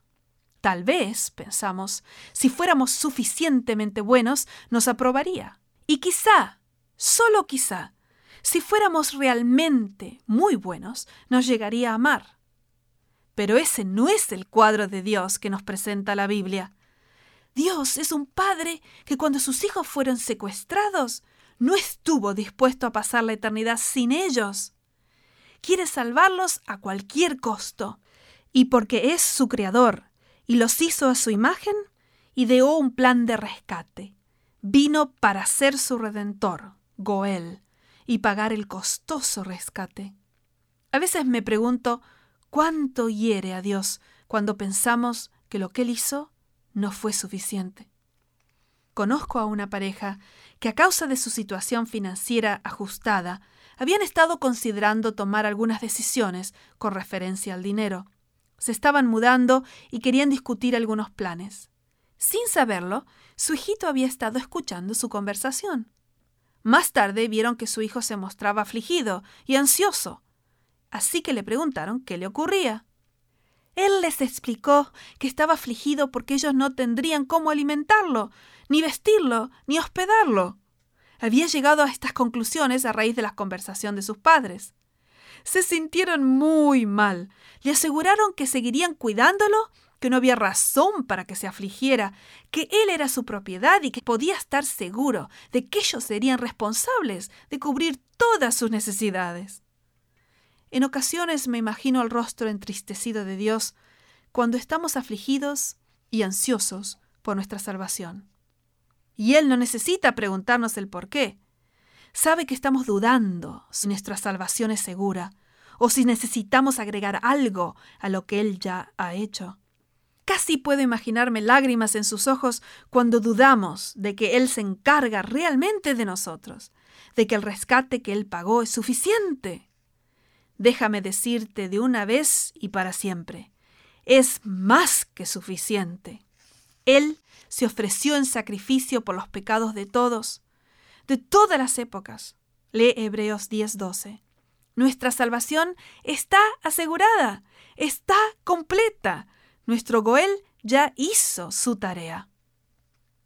Trata de encontrar una pequeña cruz y coloca un alfiler o un clavo en su centro escribe en un papel la frase pagado totalmente. Ponle la firma Goel y cuélgalo sobre la cruz. Coloca esta ayuda visual donde puedas verla a menudo. En esos días, cuando sientas que no mereces la salvación, piensa en tu Goel. Y cuando sientas orgullo y pienses que puedes ganar tu propia salvación, piensa en tu Goel. Y cuando te deprimas y pienses que has ido demasiado lejos en el pecado como para volver a Dios, recuerda a tu Goel. Unámonos con Job en su aseveración. Hagámoslo en alta voz, destacando cada palabra. Yo sé que mi Redentor vive. Job 19, 25. Tú no estás desposeído ni estás esclavizado. Aunque fuiste secuestrado, tu rescatador vino en tu auxilio. En el momento en que aceptas a tu Goel y lo que él ha hecho por ti, eres libre. Y si el Hijo os libertare, seréis verdaderamente libres. San Juan 8:36. ¡Viva! Capítulo 4 el rescate. Cuando era una niña pequeña, mis padres me llevaron a la ciudad de Córdoba, en Argentina. Mi padre, que entonces era pastor de un distrito eclesiástico, iba a asistir durante algunos días a una asamblea de ministros religiosos en un hotel. Mi madre esperaba pasar momentos agradables en compañía de las esposas de otros pastores. Y nosotros, los niños, estábamos entusiasmados con la perspectiva de pasar cada minuto del día jugando en la piscina de natación del hotel. Yo tenía tres años y se me había dicho con toda claridad que debía mantenerme en la parte baja de la piscina, sin excepción. Finalmente el feliz día llegó y me encontré deleitándome en el agua. Como siempre, obedecía al dedillo las instrucciones de mis padres. Probablemente mi madre me interrumpiría en este momento para contender que no era siempre así. De repente me encontré a mí misma en agua más profunda, a un paso de la zona prohibida, y el fondo de la piscina era muy resbaladizo por el musgo que lo cubría. Comencé a patinar hacia la parte profunda de la piscina como si estuviera en un parque acuático de diversiones, aunque no era nada divertido. Me encontré exactamente en el lugar al cual mi madre me había dicho que no fuera, y mi corazón de apenas tres años me decía que iba a morir porque no había forma de salir de esta situación. Pero mi corazón me decía algo más. Si mi madre me veía, vendría a rescatarme. De alguna manera mi mente infantil ya sabía que el amor de mi madre por mí la obligaría a dar un salto para salvarme. El problema era que no me veía. Con todas mis fuerzas traté de saltar y apoyando mis pies en el fondo de la piscina, pero ya estaba cubierta por el agua y solo mi mano aparecía brevemente sobre la superficie y desaparecía nuevamente. Traté una y otra vez, y entonces mi madre me vio.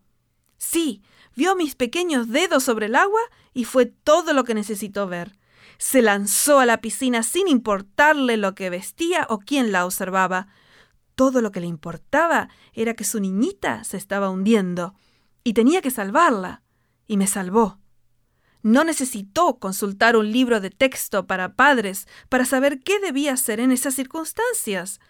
Su instinto y su amor de madre le hicieron hacer lo que una madre sabe hacer mejor, salvar a su hijita.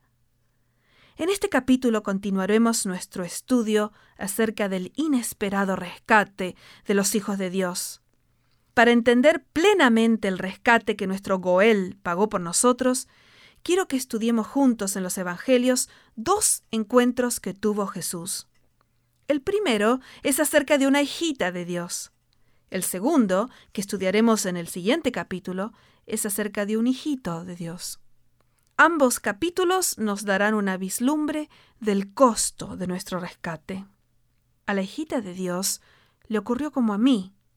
Se encontró en el lugar exacto donde se le había dicho que no fuera. Y ella estaba segura que iba a morir, porque no había forma de escapar. Esto es hasta que apareció Jesús y cambió la dirección de la historia. El tribunal. Durante el primer siglo de nuestra era cristiana, este incidente que se relata en San Juan 8, 2 al 11, circulaba en la iglesia naciente en forma independiente, sin conexión con otras narraciones. No se la encuentra en los manuscritos más antiguos de Juan, pero sí en los posteriores. Otros manuscritos antiguos la ubican en diferentes lugares, por ejemplo, al final del capítulo 21 del Evangelio de Lucas y al final del Evangelio de Juan. Durante el período de las tradiciones orales, la mayoría de los relatos sobre Jesús circulaban separadamente, en la medida en que sus seguidores preservaban y compartían de persona a persona sus dichos, parábolas, milagros y diálogos. Con el tiempo, estas tradiciones orales llegaron a conocerse en forma escrita. Por varias razones me agrada la ubicación de este relato en las versiones actuales de la Biblia primeramente porque el capítulo 8 de Juan comienza con la escena de los acusadores de la mujer adúltera y su sugerencia que se la apedreara a muerte, y termina con los judíos con piedras en las manos para arrojárselas a Jesús. Versículo 59.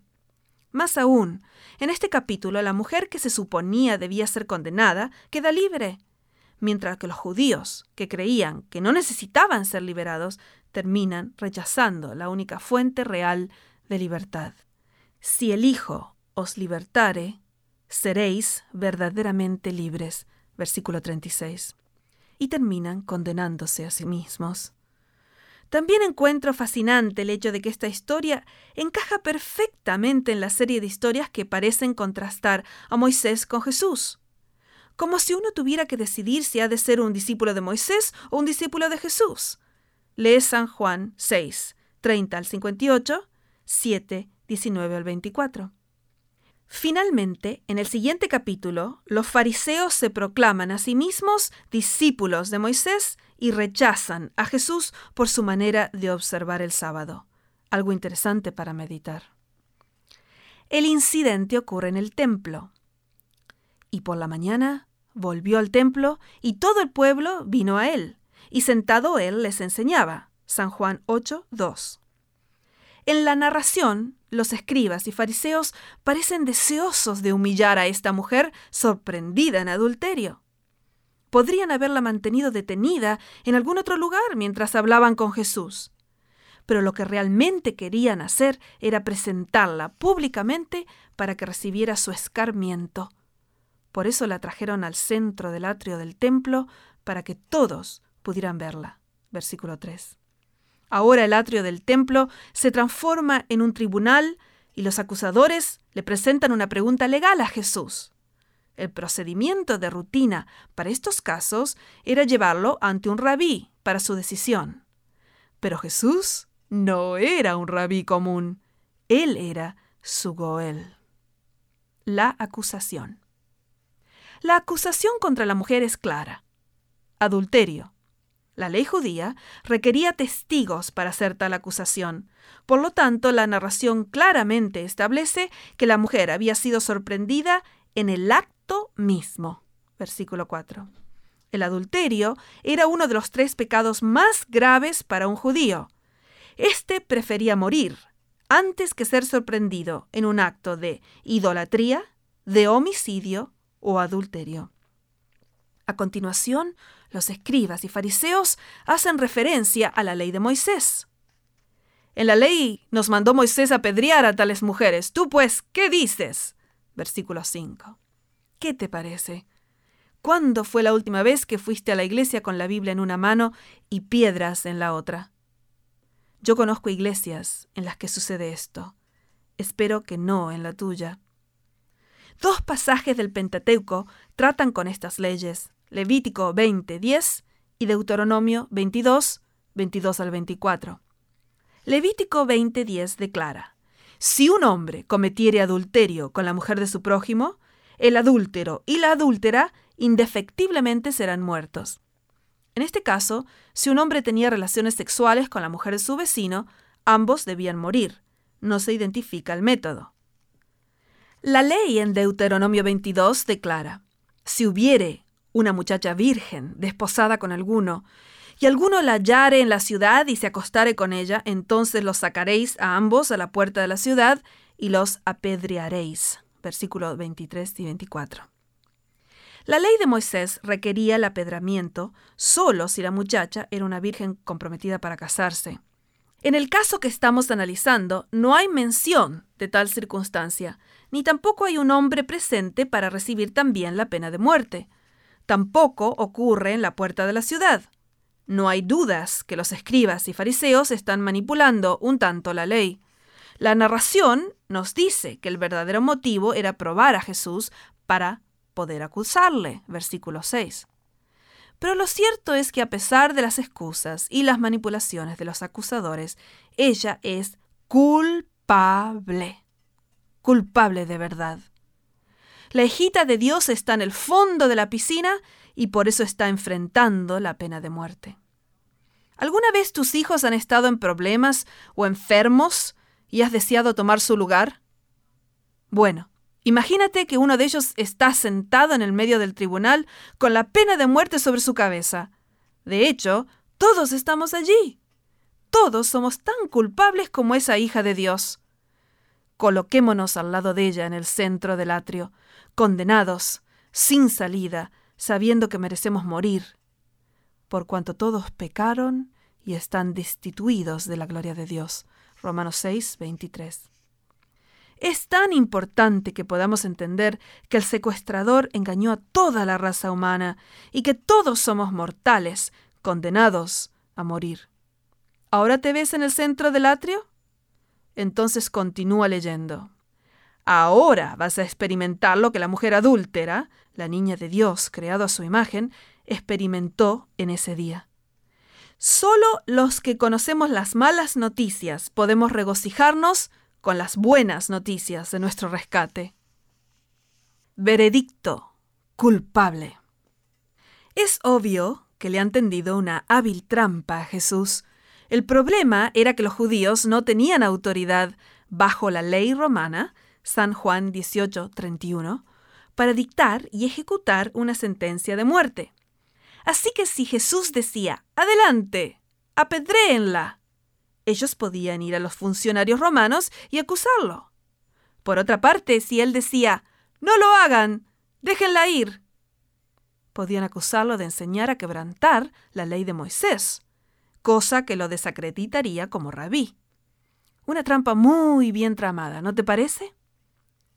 Jesús comenzó a escribir algo en el suelo. San Juan 8, 6.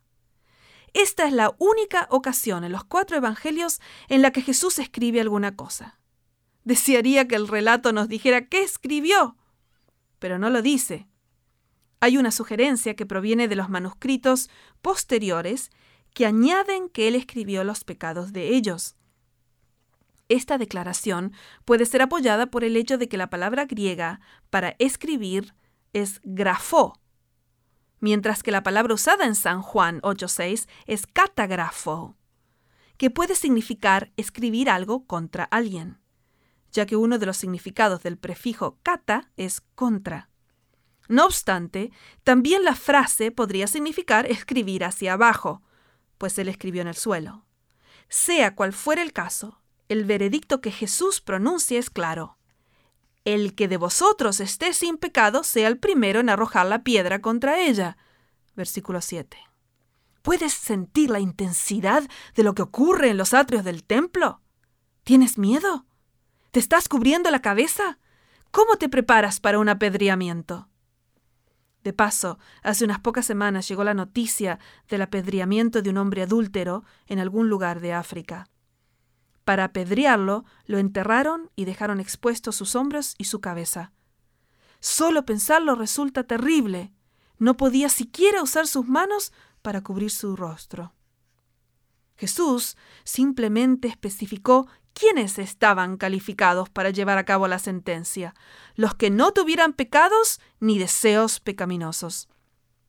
La conciencia de estos expertos legales comenzó a acusarlos y se fueron retirando uno por uno, mientras Jesús continuaba escribiendo en tierra. Versículo 8 y 9.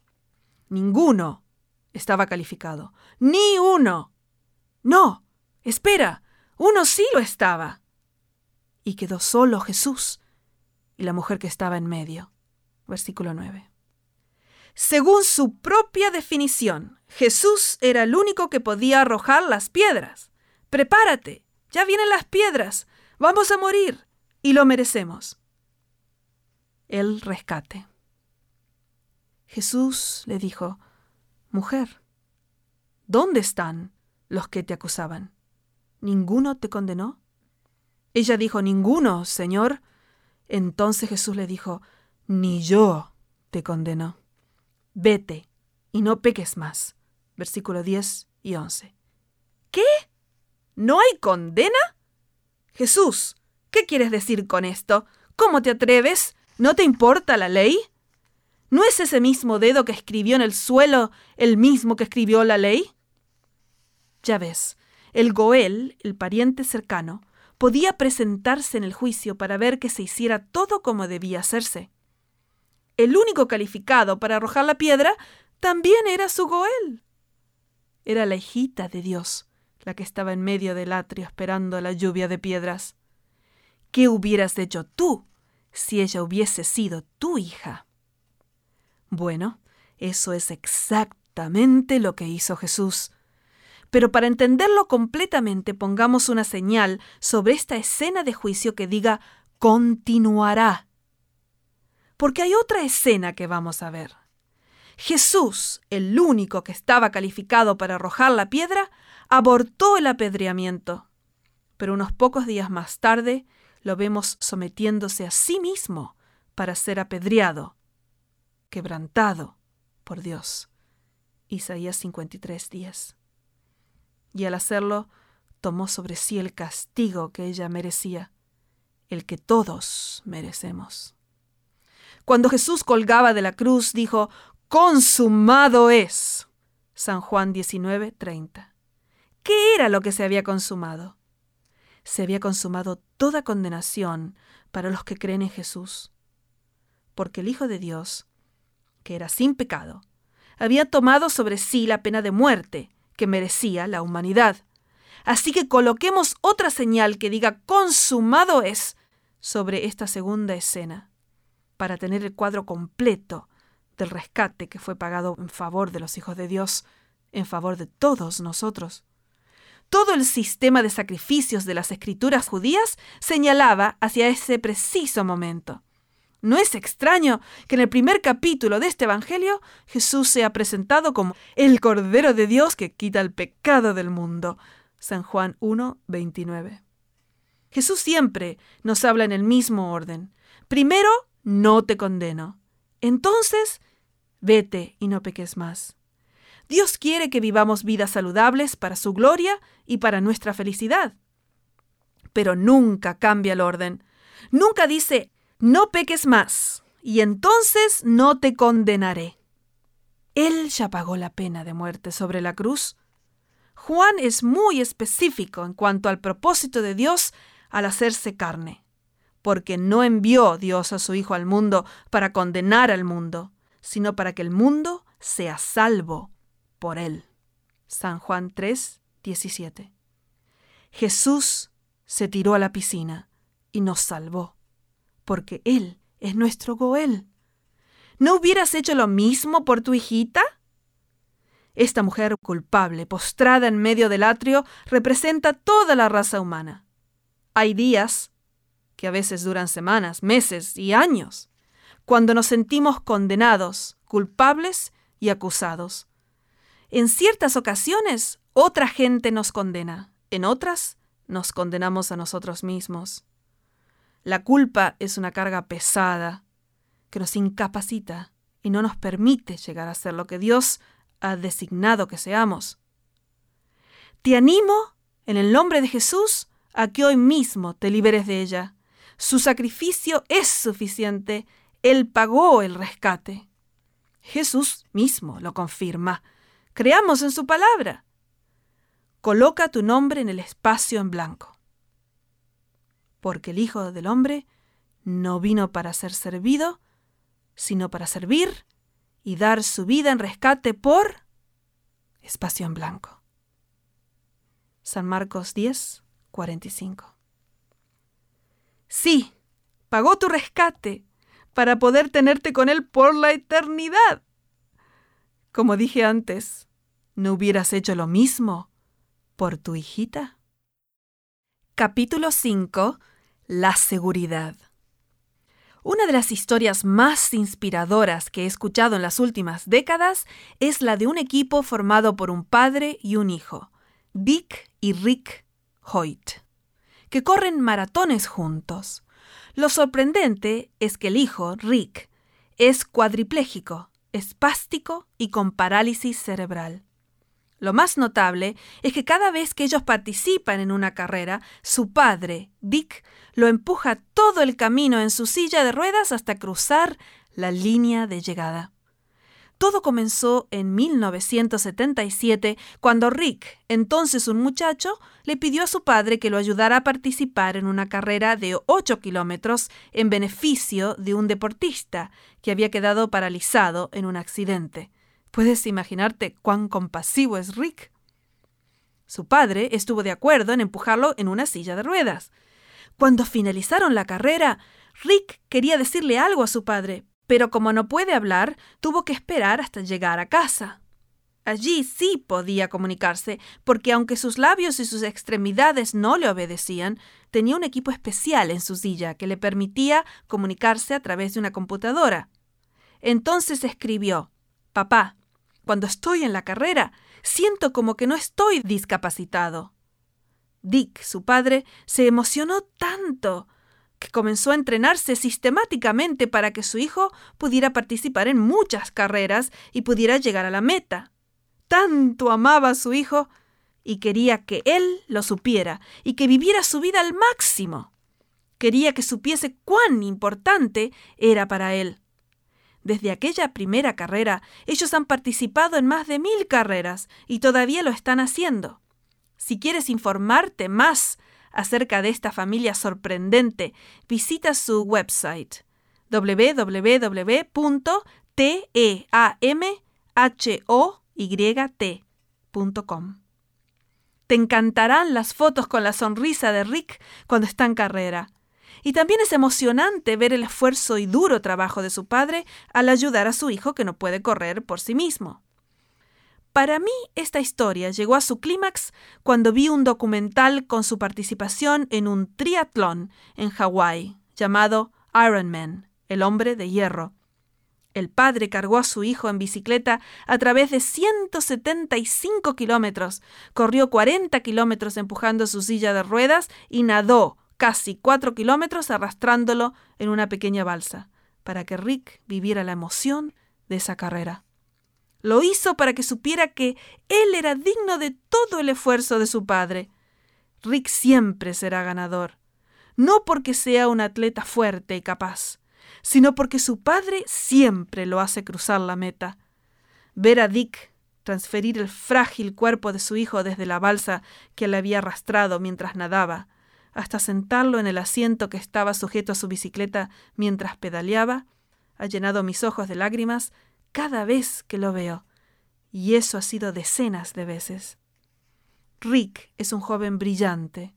En 1993 se graduó de la Universidad de Boston con un título en educación especial. Su dedicado padre sirvió a la Guardia Nacional Aérea durante 37 años y se jubiló en 1995 con el rango de coronel. Dick está planeando participar en el Maratón de Boston del 2011 con su hijo. Para entonces, él tendrá 70 años. El hijo es completamente dependiente de su padre. No hay ninguna posibilidad de que él pueda cruzar la meta por sí mismo. Esta historia ha llegado a ser para mí una poderosa parábola actuada, demostrándome cómo se alcanzó mi salvación. Si el amor de un Padre terrenal se manifestó de una manera tan extraordinaria, ¿cuánto más haría nuestro Padre Celestial para rescatar a sus hijos y llevarlos a la meta final? En este capítulo estudiaremos uno de los diálogos más sorprendentes entre Dios y sus hijos. Jesús estaba pendiendo de la cruz y junto a él estaba un hijito de Dios pendiendo de la otra. Y Jesús está por decirle lo que el amor de un padre es capaz de hacer. La burla. Por favor, toma un momento para leer este fascinante diálogo. Está en San Lucas 23, 32 al 43. ¿Ya lo leíste? Bueno, entonces comencemos por el principio. Llevaban también con él a otros dos, que eran malhechores, para ser muertos y cuando llegaron al lugar llamado de la calavera, le crucificaron allí, y a los malhechores, uno a la derecha y otro a la izquierda. Versículo 32 y 33.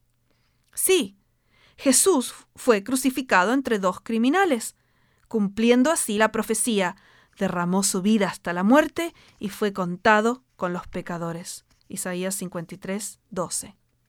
El lugar donde trajeron a los tres era llamado la calavera, del latín calvaria, de donde proviene la palabra calvario. Los nombres de los criminales no se mencionan en la narrativa. Todo lo que sabemos es que eran malhechores. La palabra griega para criminal, kakurgos, está compuesta de dos palabras, kakos, malo, maldad, y ergon, acción, acto, obra. En el sentido más literal de la palabra, ambos eran obradores de maldad. Y Jesús estaba en medio de los dos. La primera declaración de Jesús desde la cruz es un pedido de perdón. Padre, perdónalos, porque no saben lo que hacen. San Lucas 23, 34. No sabían que estaban crucificando a su Goel, a su pariente redentor, a su pariente más cercano, a su única esperanza. Tal vez puedas tener una vislumbre de la profundidad de esta sentida oración cuando tu hijo adolescente, en un arranque de ira, te grita y te dice que te odia.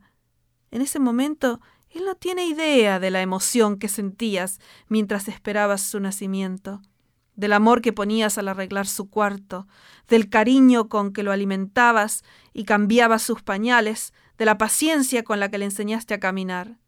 No tiene idea de cuán abnegadamente cubriste todas sus necesidades y cuántas veces, incluso a costa de tu propio bienestar, te sentaste junto a su cama cuando estaba enfermo o herido. ¿Acaso en el medio de su estallido de ira no susurraste, Oh Señor, perdónalo, no sabe lo que está diciendo, no lo entiende? Mientras Jesús intercede por ellos pidiéndole a su Padre que los perdone, ellos repartieron entre sí sus vestidos echando suertes. Versículo 34. Sin saberlo, estaban cumpliendo la profecía registrada en el Salmo 22, 18. La gente mantiene sus ojos fijos en él, pero los gobernantes y los soldados se burlan de Jesús. Romanos y judíos se unen para escarnecerlo, cumpliendo de esa manera otra profecía.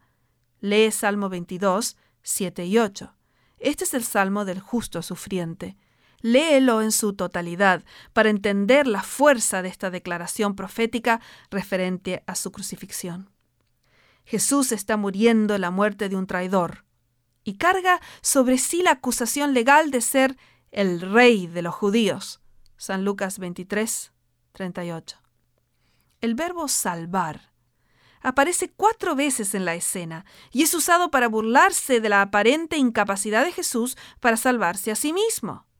De hecho, los que se burlan de él hacen contrastes constantes. Si él es el Cristo, el elegido, el verdadero rey de los judíos, debería poder salvarse a sí mismo.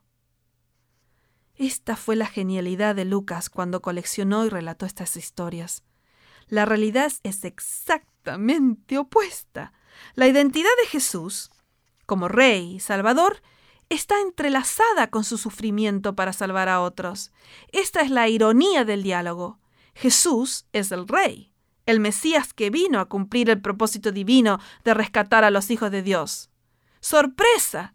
Ese era el plan. Sorprendidos por amor, el inesperado rescate de los hijos de Dios está ocurriendo delante de sus ojos pero ninguno lo reconoce, excepto uno. El inesperado pedido. En medio de las burlas se escucha una voz inesperada y que contrasta con las demás voces. Ambos obradores de maldad están hablando. El primer criminal se había unido a las burlas para insultar a Jesús. Con sarcasmo le decía, Si tú eres el Cristo, sálvate a ti mismo y a nosotros. Versículo 39. Pero ahora el otro malhechor lo reprocha, diciéndole, ¿Ni aún temes tú a Dios, estando en la misma condenación? Nosotros a la verdad justamente padecemos, porque recibimos lo que merecieron nuestros hechos, mas éste ningún mal hizo. Versículos 40 y 41. Su voz, en contraste con la de los burladores, presenta dos verdades irrefutables. Los criminales están sufriendo justamente. Jesús está sufriendo injustamente. Ellos son culpables. Jesús es inocente. Su condena es justa, pero no así la del justo. Entonces, sin previo aviso, el hombre cuya voz disentía de las demás se vuelve hacia Jesús y le hace el pedido más escandaloso e inesperado que hayas escuchado alguna vez. Jesús, acuérdate de mí cuando vengas en tu reino. Versículo 42, NBI. ¿Qué? ¿De qué estás hablando? ¿No te acuerdas quién eres? Tú eres un cacurgos. ¿Por qué tendría que recordarte Jesús en su reino? La única forma en que se te va a recordar es como un notorio criminal que ha recibido lo que merecía. Bueno, antes de enojarnos más con él, tratemos de entender su pedido. Primeramente, el criminal llama a Cristo por su nombre propio, Jesús. No lo llama rabí, Mesías o Señor. Lo llamó Jesús, un nombre que por definición nos recuerda que Yahweh salva. Jesús es la versión griega del nombre hebreo Josué. El eco del anuncio angélico resuena en nuestros oídos y llamará su nombre Jesús, porque Él salvará su pueblo de sus pecados. San Mateo 1, 21. El nombre con el que el criminal se dirige a Jesús es, en sí mismo, un pedido de salvación. La segunda parte del pedido incluye Acuérdate de mí. Esta clase de pedido se utilizaba regularmente para dirigirse a Yahweh en las escrituras judías. Cuando Yahweh se acordaba de alguien, no quería decir que le había venido el nombre a su mente, sino significaba una bendición y una acción en su favor de acuerdo al pacto de Dios con su pueblo. Hay muchos ejemplos de tales pedidos a Yahweh. Lee Jueces 16:28, Primera de Samuel 1:11. Así que este pedido no se dirige a Jesús para que tenga memoria de Él, sino para que actúe en su favor. En el Evangelio de Lucas, los pobres, los despreciados, los desposeídos y marginados comprendían bien la identidad de Jesús. Parecían saberlo mucho mejor que los líderes religiosos, puesto que ellos sentían su necesidad, mientras que estos últimos a menudo no la sentían. Lucas muestra deliberadamente esa realidad en sus narrativas, encuentros y parábolas, presentando consistentemente a los desposeídos y marginados con más intuición que los demás. La gente importante, como los romanos y los líderes judíos, se habían mofado constantemente de Jesús e incluso habían pedido que soltaran a Barrabás en su lugar. Lees San Lucas 23, 13 al 25. Pero este criminal insignificante le hace un pedido que revela una profunda comprensión de la identidad y la posición de Jesús. La tercera parte del pedido, cuando vengas en tu reino, muestra que este criminal había llegado a creer que la crucifixión no sería el final para Jesús. Más aún, había llegado a entender que más allá de la cruz había un reino, y que el sufrimiento de Jesús era consecuente con su realeza y no contrario a ella. Probablemente este hombre fue el único testigo de la muerte de Jesús que entendió que el cargo legal que había sido escrito contra Jesús y puesto sobre la cruz era el cumplimiento de las profecías acerca de su sufrimiento. Pero, ¿por qué lo escucharía Jesús? Quizás no debiera siquiera responderle, Después de todo, un cacurgos no merece ninguna buena promesa, ¿verdad? Bueno, a menos que sea el hijito de Jesús y que sea el ser más cercano del pariente. La sorprendente respuesta. Jesús responde con la prontitud de un padre al pedido de un hijo desesperado. Pero su respuesta es tan sorprendente que nadie en la escena podría haberla anticipado. Es difícil encontrar una ilustración adecuada y equivalente a su respuesta, pero tratemos. Imagínate que tu hijo o tu hija, que ha hecho de su vida un fracaso y que ha hecho tu vida imposible, llega del colegio con el informe que ha perdido el año. En ese mismo momento te dice que quiere que le compres un auto ¿Has recibido alguna vez un pedido tan ridículo? Por supuesto, sorprenderías a todos, incluyéndote a ti, si fueras y le compraras semejante regalo a un hijo que se está comportando mal y no lo merece. Pero ¿qué tal si además le dijeras un auto? No, ¿por qué te voy a regalar un simple auto? Te voy a regalar una Ferrari de color rojo y una mansión con un gran garaje y una pensión mensual de 10 millones de dólares por toda la eternidad. ¿Qué tal una respuesta así? Bueno, eso es exactamente lo que Jesús respondió. De cierto te digo que hoy estarás conmigo en el paraíso. San Lucas 23, 43. La expresión que no está en el original griego. La respuesta comienza con un desierto, amén en griego, destacando la veracidad y la importancia de la seguridad que le será dada.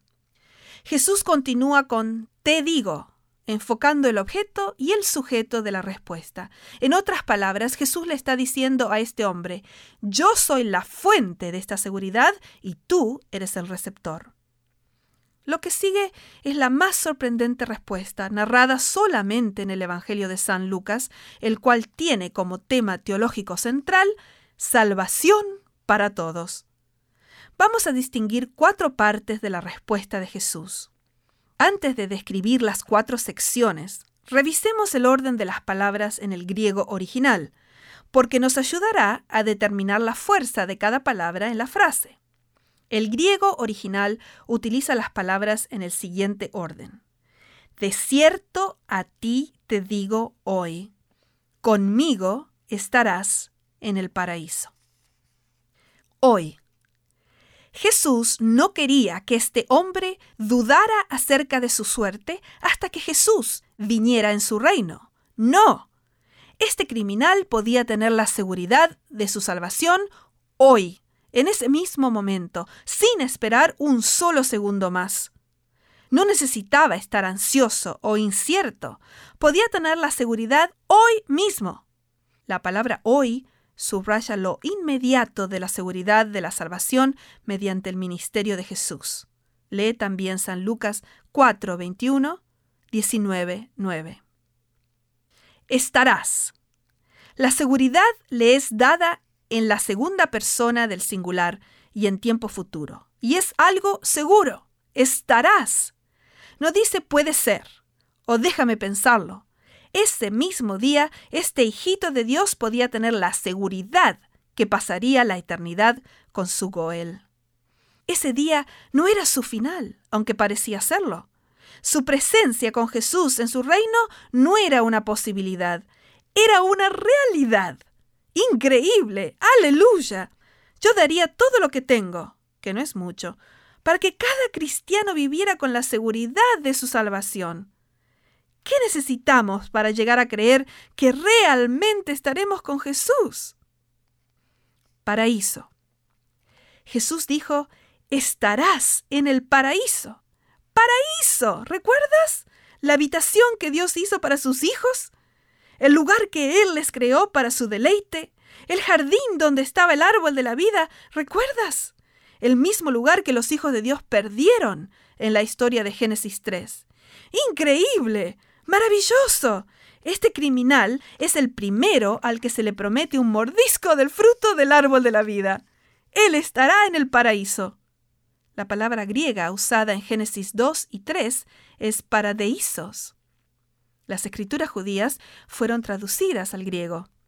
Y la traducción se llamó la Septuaginta o la versión de los setenta. Los escritores del Nuevo Testamento, cuando hicieron referencia al Antiguo Testamento, usaron esta traducción. Ese es el lugar, de regreso con el Creador. Y todo por su amor hacia nosotros y por el rescate que pagó nuestro Goel. En ese mismo momento Jesús, nuestro Goel, estaba pagando el rescate tenía la autoridad de prometerle el paraíso porque estaba pagando por los pecados del criminal y por los tuyos y los míos. Esta es la única ocasión en los cuatro evangelios en la que Jesús menciona la palabra paraíso. En ese mismo momento, al tomar sobre sí la pena de muerte que ellos merecían, estaba abriendo nuevamente un camino para que sus hijos volvieran al hogar, un camino para retornar al árbol de la vida. Había decidido ofrecer su vida perfecta, que ninguno de nosotros puede ofrecer, como rescate por sus hijos. Y ahora ya podía prometer el paraíso. Y ese hijo suyo, que estaba siendo crucificado junto a él, fue el primer receptor de esa promesa. ¡Qué sorpresa! El paraíso. El camino al hogar ha sido abierto. Pero ¿a qué costo? Conmigo Tal vez te has dado cuenta que he saltado esta palabra hasta ahora, y no he seguido el orden o la secuencia en el manuscrito griego. Ocurre que en el griego el peso del contenido está en medio de la frase. Allí está el mismo centro. Quise dejar esta palabra importante para el final porque allí está el mismo centro de la respuesta de Jesús. Conmigo. Jesús le está diciendo a él, todo lo que te dije es verdad porque tú estarás allí conmigo. Yo soy tu entrada, tu pasaje para entrar al paraíso, porque en este mismo momento estás cruzando conmigo la meta. Estarás en el paraíso porque estarás conmigo. Recibirás la mansión, el Ferrari, los millones de dólares, no porque obtuviste buenas calificaciones. No, es solamente porque estás conmigo. ¿Lo entiendes? Por eso está en el medio de la frase, porque yo soy tu seguridad. La seguridad del conmigo. Algún tiempo atrás, un predicador estaba describiendo su experiencia en un programa de televisión. Había sido parte de un importante grupo que acompañaba a un personaje político religioso de alto nivel en un viaje al Medio Oriente para entablar importantes diálogos. Describía quién era el personaje importante y quiénes, junto con el que hablaba, formaban parte del resto del grupo. Cuando arribaron al país extranjero, el predicador perdió de vista a la persona con la que había viajado.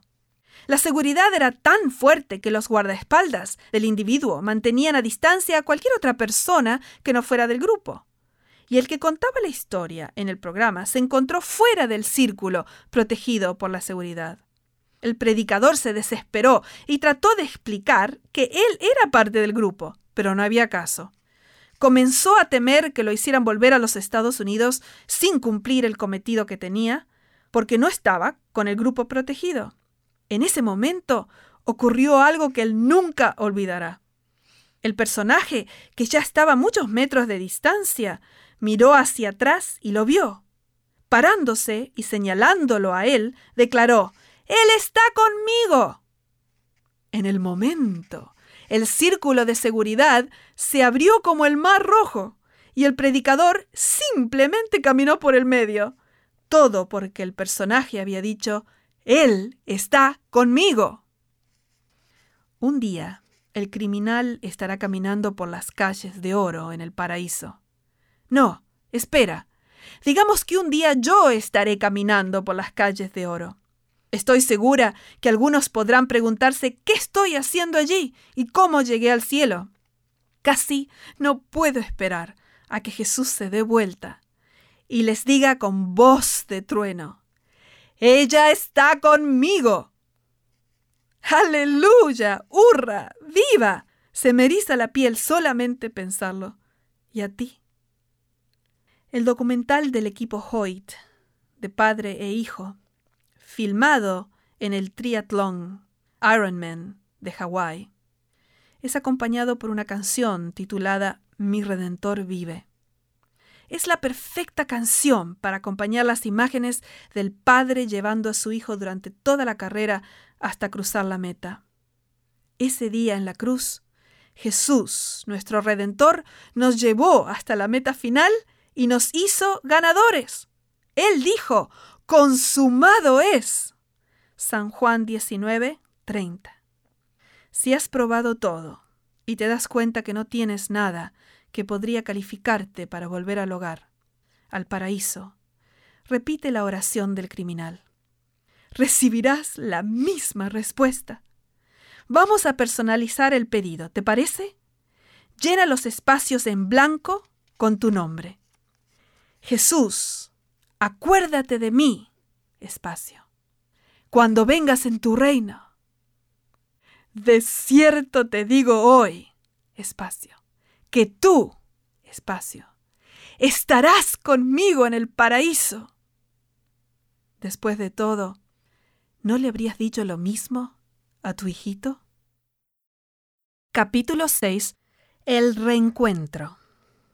El primero de noviembre del 2010, fue la fecha para el juicio de Brian David Mitchell.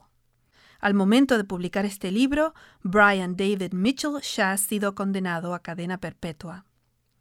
quien había sido declarado competente de enfrentar un juicio el primero de marzo del mismo año. Él es el principal sospechoso de haber secuestrado, el 5 de junio del 2002, a la jovencita Elizabeth Smart, del estado de Utah. He visto muchas noticias y videos acerca de este secuestro, porque su caso me llamó la atención desde el mismo comienzo. Elizabeth fue raptada de su propia cama en la ciudad de Salt Lake a la edad de 14 años. Ed Smart, su padre, fue a la televisión esa misma mañana rogando e implorando al secuestrador que le devolviera a su hijita. Después de nueve meses, el 12 de marzo del 2003, fue encontrada a unos 30 kilómetros de su hogar. Durante esos nueve meses de búsqueda, toda la ciudad se vistió de cintas azules, esperando su regreso seguro. Todos oraban y esperaban, hasta ese día cuando alguien reconoció a Brian Mitchell, en base a un retrato dibujado del sospechoso. Él iba acompañado de dos mujeres y una de ellas era Elizabeth. La niña secuestrada, ahora de 22 años, dio su testimonio en una corte federal el 1 de octubre del 2009.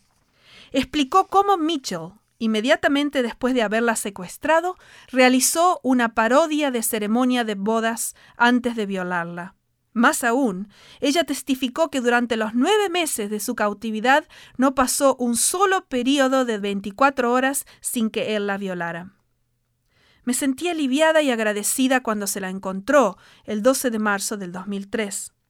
Sentí profunda emoción al ver las señales colocadas en todas partes de la ciudad celebrando su regreso. Los comercios no hacían propaganda de sus productos en los carteles anunciadores. Solo se leía Elizabeth, bienvenida a casa. Sentía algo especial cuando leía esos carteles, tal vez porque ese también es mi nombre, Muchas veces me vino a la mente el día cuando me encuentre con mi Criador y Redentor. Me imaginé muchos carteles en el cielo con la misma inscripción. Elizabeth, bienvenida a casa. Cuando se la recobró, me emocionaron profundamente los sentimientos y las declaraciones del Padre. Voy a transcribir tres de sus declaraciones palabra por palabra. La primera se refería a otros niños secuestrados que aún no han sido encontrados decía, todos los niños que están por allí retenidos merecen volver al hogar con sus padres, así como Elizabeth volvió a nosotros. Entonces comenzó a llorar. La segunda declaración es su respuesta a un periodista que le pidió que describiera los primeros momentos cuando supo con seguridad que Elizabeth estaba viva. ¿Cómo se puede describir tal escena? Dijo que mientras se encontraba en un auto de la policía con Elizabeth en sus brazos, llamó a su esposa y sollozaba mientras relataba al periodista el diálogo con su esposa. No vas a creer esto. Elizabeth está viva y está aquí en mis brazos. Entonces agregó, esto es lo más maravilloso, es lo más maravilloso. Así como fue absolutamente horrible que nos la quitaran, es absolutamente maravilloso que la tengamos otra vez en casa. Cuando se terminó la entrevista, me imaginé a Dios hablando de nosotros. Me imaginé su emoción al vernos rescatados y reunidos con Él para siempre. Se me llenaron los ojos de lágrimas al imaginarme a Jesús llamando al Padre y diciéndole mientras sollozaba, No vas a creer esto. Elizabeth está viva y está aquí en mis brazos. Este capítulo relata el reencuentro final de Dios con sus hijos. Sí, nos vamos a casa. La revelación de Jesucristo. El último libro de la Biblia es la revelación de Jesucristo como nuestro Redentor Supremo, victorioso sobre el secuestrador. El libro se presenta como el descubrimiento de Jesús la revelación de Jesucristo que Dios le dio para manifestar a sus siervos las cosas que deben suceder pronto, y la declaró enviándola por medio de su ángel a su siervo Juan. Apocalipsis 1.1. Énfasis agregado. En este libro el secuestrador es expuesto. Y fue lanzado fuera el gran dragón, la serpiente antigua, que se llama Diablo y Satanás, el cual engaña al mundo entero. 12, 9. ¿Recuerdas la serpiente que engañó a los hijos de Dios en Génesis 3? Sabemos exactamente quién es y cómo terminará. Esta revelación de Jesús, Apocalipsis, que significa revelar o destapar, es el mensaje final de la Biblia. Está escrita en estilo apocalíptico, un género narrativo que utiliza visualizaciones y símbolos para contar la historia del plan de salvación desde una perspectiva cósmica. Relata asuntos del pasado, del presente y del futuro. Lee Apocalipsis 1, 19. Este género literario era mucho más común en el tiempo en el que el Nuevo Testamento fue escrito. En muchos sentidos, este libro es una síntesis de toda la Biblia.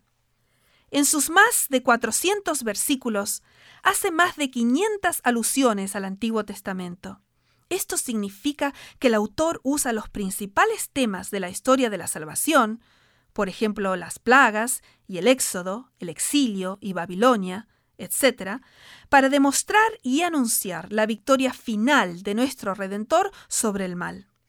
Este libro fue escrito para animar a los fieles que estaban bajo circunstancias difíciles.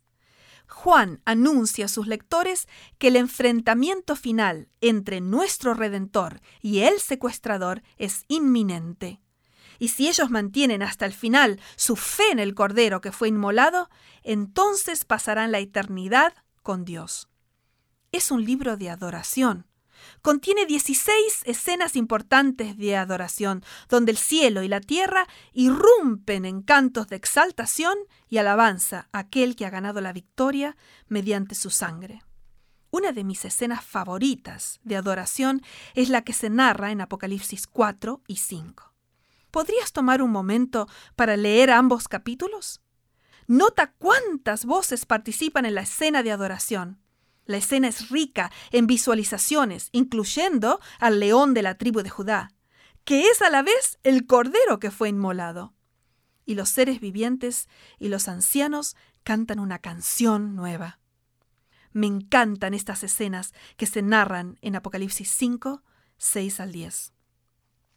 Y miré y vi en medio del trono y de los cuatro seres vivientes y en medio de los ancianos estaba en pie un cordero como inmolado, que tenía siete cuernos y siete ojos, los cuales son los siete espíritus de Dios enviados por toda la tierra. Y vino y tomó el libro de la mano derecha del que estaba sentado en el trono. Y cuando hubo tomado el libro, los cuatro seres vivientes y los veinticuatro ancianos se postraron delante del Cordero. Todos tenían arpas y copas de oro llenas de incienso, que son las oraciones de los santos y cantaban un nuevo cántico, diciendo, Digno eres de tomar el libro y de abrir sus sellos, porque tú fuiste inmolado, y con tu sangre nos has redimido para Dios, de todo linaje y lengua y pueblo y nación, y nos has hecho para nuestro Dios reyes y sacerdotes, y reinaremos sobre la tierra. Énfasis agregado. Amén. Jesús pagó nuestra salvación con su sangre y así nos rescató del engañoso secuestrador. Oh, cuánto anhelo estar con Él. No puedo esperar hasta que venga a buscarnos. Finalizando en el principio. Toda la Biblia es un inclusio. Este es un término académico para un sándwich narrativo, algo que comienza y termina de la misma manera. En los últimos tres capítulos de Apocalipsis encontramos los mismos temas que vimos en los tres primeros capítulos de la Biblia, pero en un orden invertido. La Biblia tiene simetría. ¿Recuerdas la secuencia de temas en Génesis 1 al 3? En el primer capítulo, la creación. En el segundo, la comunión íntima con Dios. Y entonces, en el tercero, el tentador, el pecado, el mal y la muerte. Bueno, en los últimos tres capítulos de Apocalipsis se anuncia la inversión de esas mismas cosas. En el capítulo 20, Satanás es atado y destruido, y el pecado y el mal no existen más. En el siguiente capítulo, Dios nuevamente mora con sus hijos, y no hay más llanto, ni clamor, ni dolor, porque las primeras cosas pasaron. Apocalipsis 21, 4. La comunión íntima con Dios es restaurada. Versículo 3. Finalmente, en el capítulo 22, la tierra es recreada con sus atributos originales. La mayor parte del libro de Apocalipsis es acerca de la espera, del emocionante momento cuando nuestro Goel vuelve para llevarnos consigo. ¿Te imaginas tener que esperar por un largo, largo tiempo para ver a tus hijos otra vez? El padre de Elizabeth Smart esperó nueve meses para ver a su hijita otra vez. Dios ha estado esperando mucho más. ¿Puedes imaginarte el momento?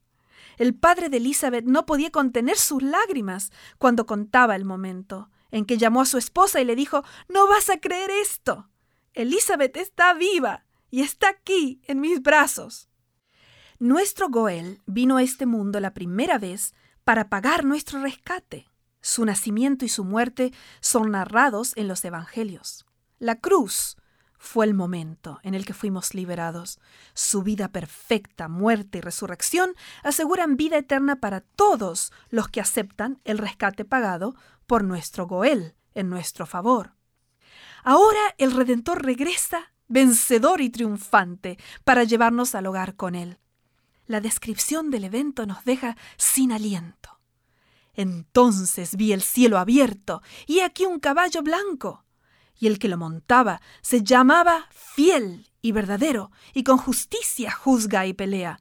Sus ojos eran como llama de fuego, y había en su cabeza muchas diademas, y tenía un nombre escrito que ninguno conocía, sino él mismo. Estaba vestido de una ropa teñida en sangre, y su nombre es el Verbo de Dios. Apocalipsis 19, 11 al 13. Énfasis agregado. ¡Qué extraordinario! ¡Qué cuadro triunfante de nuestro Redentor! Poco se parece al Jesús sufriente, al que fue humillado y burlado. Pero en medio de tan espectacular despliegue de su segunda venida, hay un recuerdo del costoso rescate que pagó. Él está vestido de una ropa teñida en sangre. Su sangre fue el precio que él pagó y lo recordaremos para siempre. Después de un período especificado como de mil años, el secuestrador, la serpiente, el diablo que los engañaba, Apocalipsis 20, 10, es destruido para siempre. Entonces la tierra es recreada y llega a ser la nueva tierra. Lee el capítulo 21. Es muy significativo que nuestro hogar permanente será el mismo lugar en el que estuvimos al principio. Esa era una de las responsabilidades del pariente redentor. ¿Recuerdas que él tenía que redimir la propiedad que había sido entregada por su pariente en desgracia? Cuando tu hermano empobreciere y vendiere algo de su posesión, entonces su pariente más próximo, Goel, vendrá y rescatará lo que su hermano hubiere vendido. Levítico 25, 25. Jesús, nuestro pariente redentor, no solo nos rescató a nosotros al pagar el precio del rescate, sino que también recuperó nuestra propiedad, la tierra. Todo esto es tan maravilloso y emocionante, faltan las palabras para describirlo. La Biblia completa el círculo mediante la sangre del Cordero. El paraíso restaurado. Cuando abrimos el libro de Apocalipsis, inmediatamente nos encontramos con el lenguaje usado al comienzo de las escrituras judías. Por ejemplo, al que venciere, le daré a comer del árbol de la vida, el cual está en medio del paraíso de Dios. Apocalipsis 2, 7. Énfasis agregado. Árbol de la vida y paraíso son palabras que encontramos en Génesis 2, cuando Dios preparaba la hermosa habitación para sus hijos amados. El árbol de la vida también se menciona en Génesis 3, pero con la triste noticia que los humanos no tendrían más acceso a él debido a que ahora eran mortales. Sin embargo, cuando se revela el ministerio de Jesús en una dimensión cósmica, nuevamente comenzamos a ver y oír el mismo lenguaje. Ya suena y huele a casa, ¿no es cierto? Cuando comenzamos a leer el capítulo 21, Juan anuncia, Vi un cielo nuevo y una tierra nueva, y el mar ya no existía más. Versículo 1. Para el mundo mediterráneo del primer siglo, el mar era el lugar donde residía el mal. Ahora no existe más el mal. y se escucha una gran voz desde el trono que anuncia el cumplimiento final del pacto divino, que había sido prometido en varias formas y en diversos momentos a través de la Biblia. Pacto que siempre prometía la morada de Dios con su pueblo. Y oí una gran voz del cielo que decía, He aquí el tabernáculo de Dios con los hombres, y Él morará con ellos, y ellos serán su pueblo. Y Dios mismo estará con ellos como su Dios enjugará a Dios toda lágrima de los ojos de ellos, y ya no habrá muerte, ni habrá más llanto, ni clamor, ni dolor, porque las primeras cosas pasaron. Apocalipsis 21, 3 y 4. La presencia de Dios con su pueblo ha sido el tema central a través de la historia de la humanidad. Los humanos fueron creados para estar con Él, porque son sus hijos. Y este hecho se nos recuerda a través de todo el Antiguo Testamento. Y pondré mi morada en medio de vosotros, y andaré entre vosotros, y yo seré vuestro Dios, y vosotros seréis mi pueblo. Levítico 26, 11 y 12. Más aún, Dios diseñó la forma en que su pueblo experimentaría su presencia, en el tabernáculo del desierto y posteriormente en el templo. Dios manifestó la gloria de su presencia en estas estructuras sagradas. Cuando Jesús se encarnó, vino a morar, a tabernacular la palabra que se traduce como morar es la misma que se traduce como tabernáculo, pero en forma verbal, entre nosotros. Y nuevamente vimos su gloria. Gloria como del unigénito del Padre, lleno de gracia y de verdad. San Juan 1.14. Jesús era la representación suprema de la gloria de Dios. Lee Hebreos 1, 1 al 3. En la tierra nueva, el tabernáculo de Dios está entre los hombres, porque Él mora con ellos para siempre. No hay necesidad de un templo, porque Dios está en medio de ellos. No vi ningún templo en la ciudad, porque el Señor Dios Todopoderoso y el Cordero son su templo. Apocalipsis 21, 22, versión NBI. Finalmente Dios está nuevamente con sus hijos, a quienes había perdido en el paraíso están de regreso en su hogar, de regreso en el paraíso. El pacto de Dios les fue dado a Adán, Noé, Abraham, Moisés y David en las escrituras judías. Estos hombres del pasado recibieron señales del pacto y vislumbres de su constante desarrollo.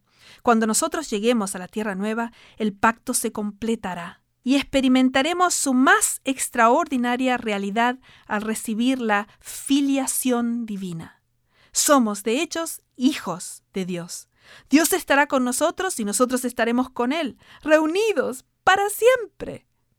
El cumplimiento de esta última realidad será anunciado por Dios mismo. Y el que estaba sentado en el trono dijo, He aquí, yo hago nuevas todas las cosas. Y me dijo, Escribe porque estas palabras son fieles y verdaderas. Y me dijo, hecho está. Yo soy el alfa y la omega, el principio y el fin. Al que tuviere sed, yo le daré gratuitamente de la fuente del agua de la vida. El que venciere, heredará todas las cosas, y yo seré su Dios, y él será mi hijo. Apocalipsis 21, 5 al 7. Énfasis agregado. ¡Viva! Se completó el pacto y nuestra realidad más gloriosa es que somos hijos de Dios. Es imposible describir el reencuentro adecuadamente. Solo podemos imaginarnos esa voz que declara todos los beneficios que serán nuestros cuando Dios more con sus hijos para siempre. Imaginar solamente lo que será la anulación de todos los efectos del pecado ya hace que el corazón salte de gozo. No más dolor, ni muerte, ni llanto. Ya todo es historia. De regreso al árbol de la vida. El último libro de la Biblia termina con la escena de la humanidad redimida regresando al árbol de la vida. El círculo se ha completado.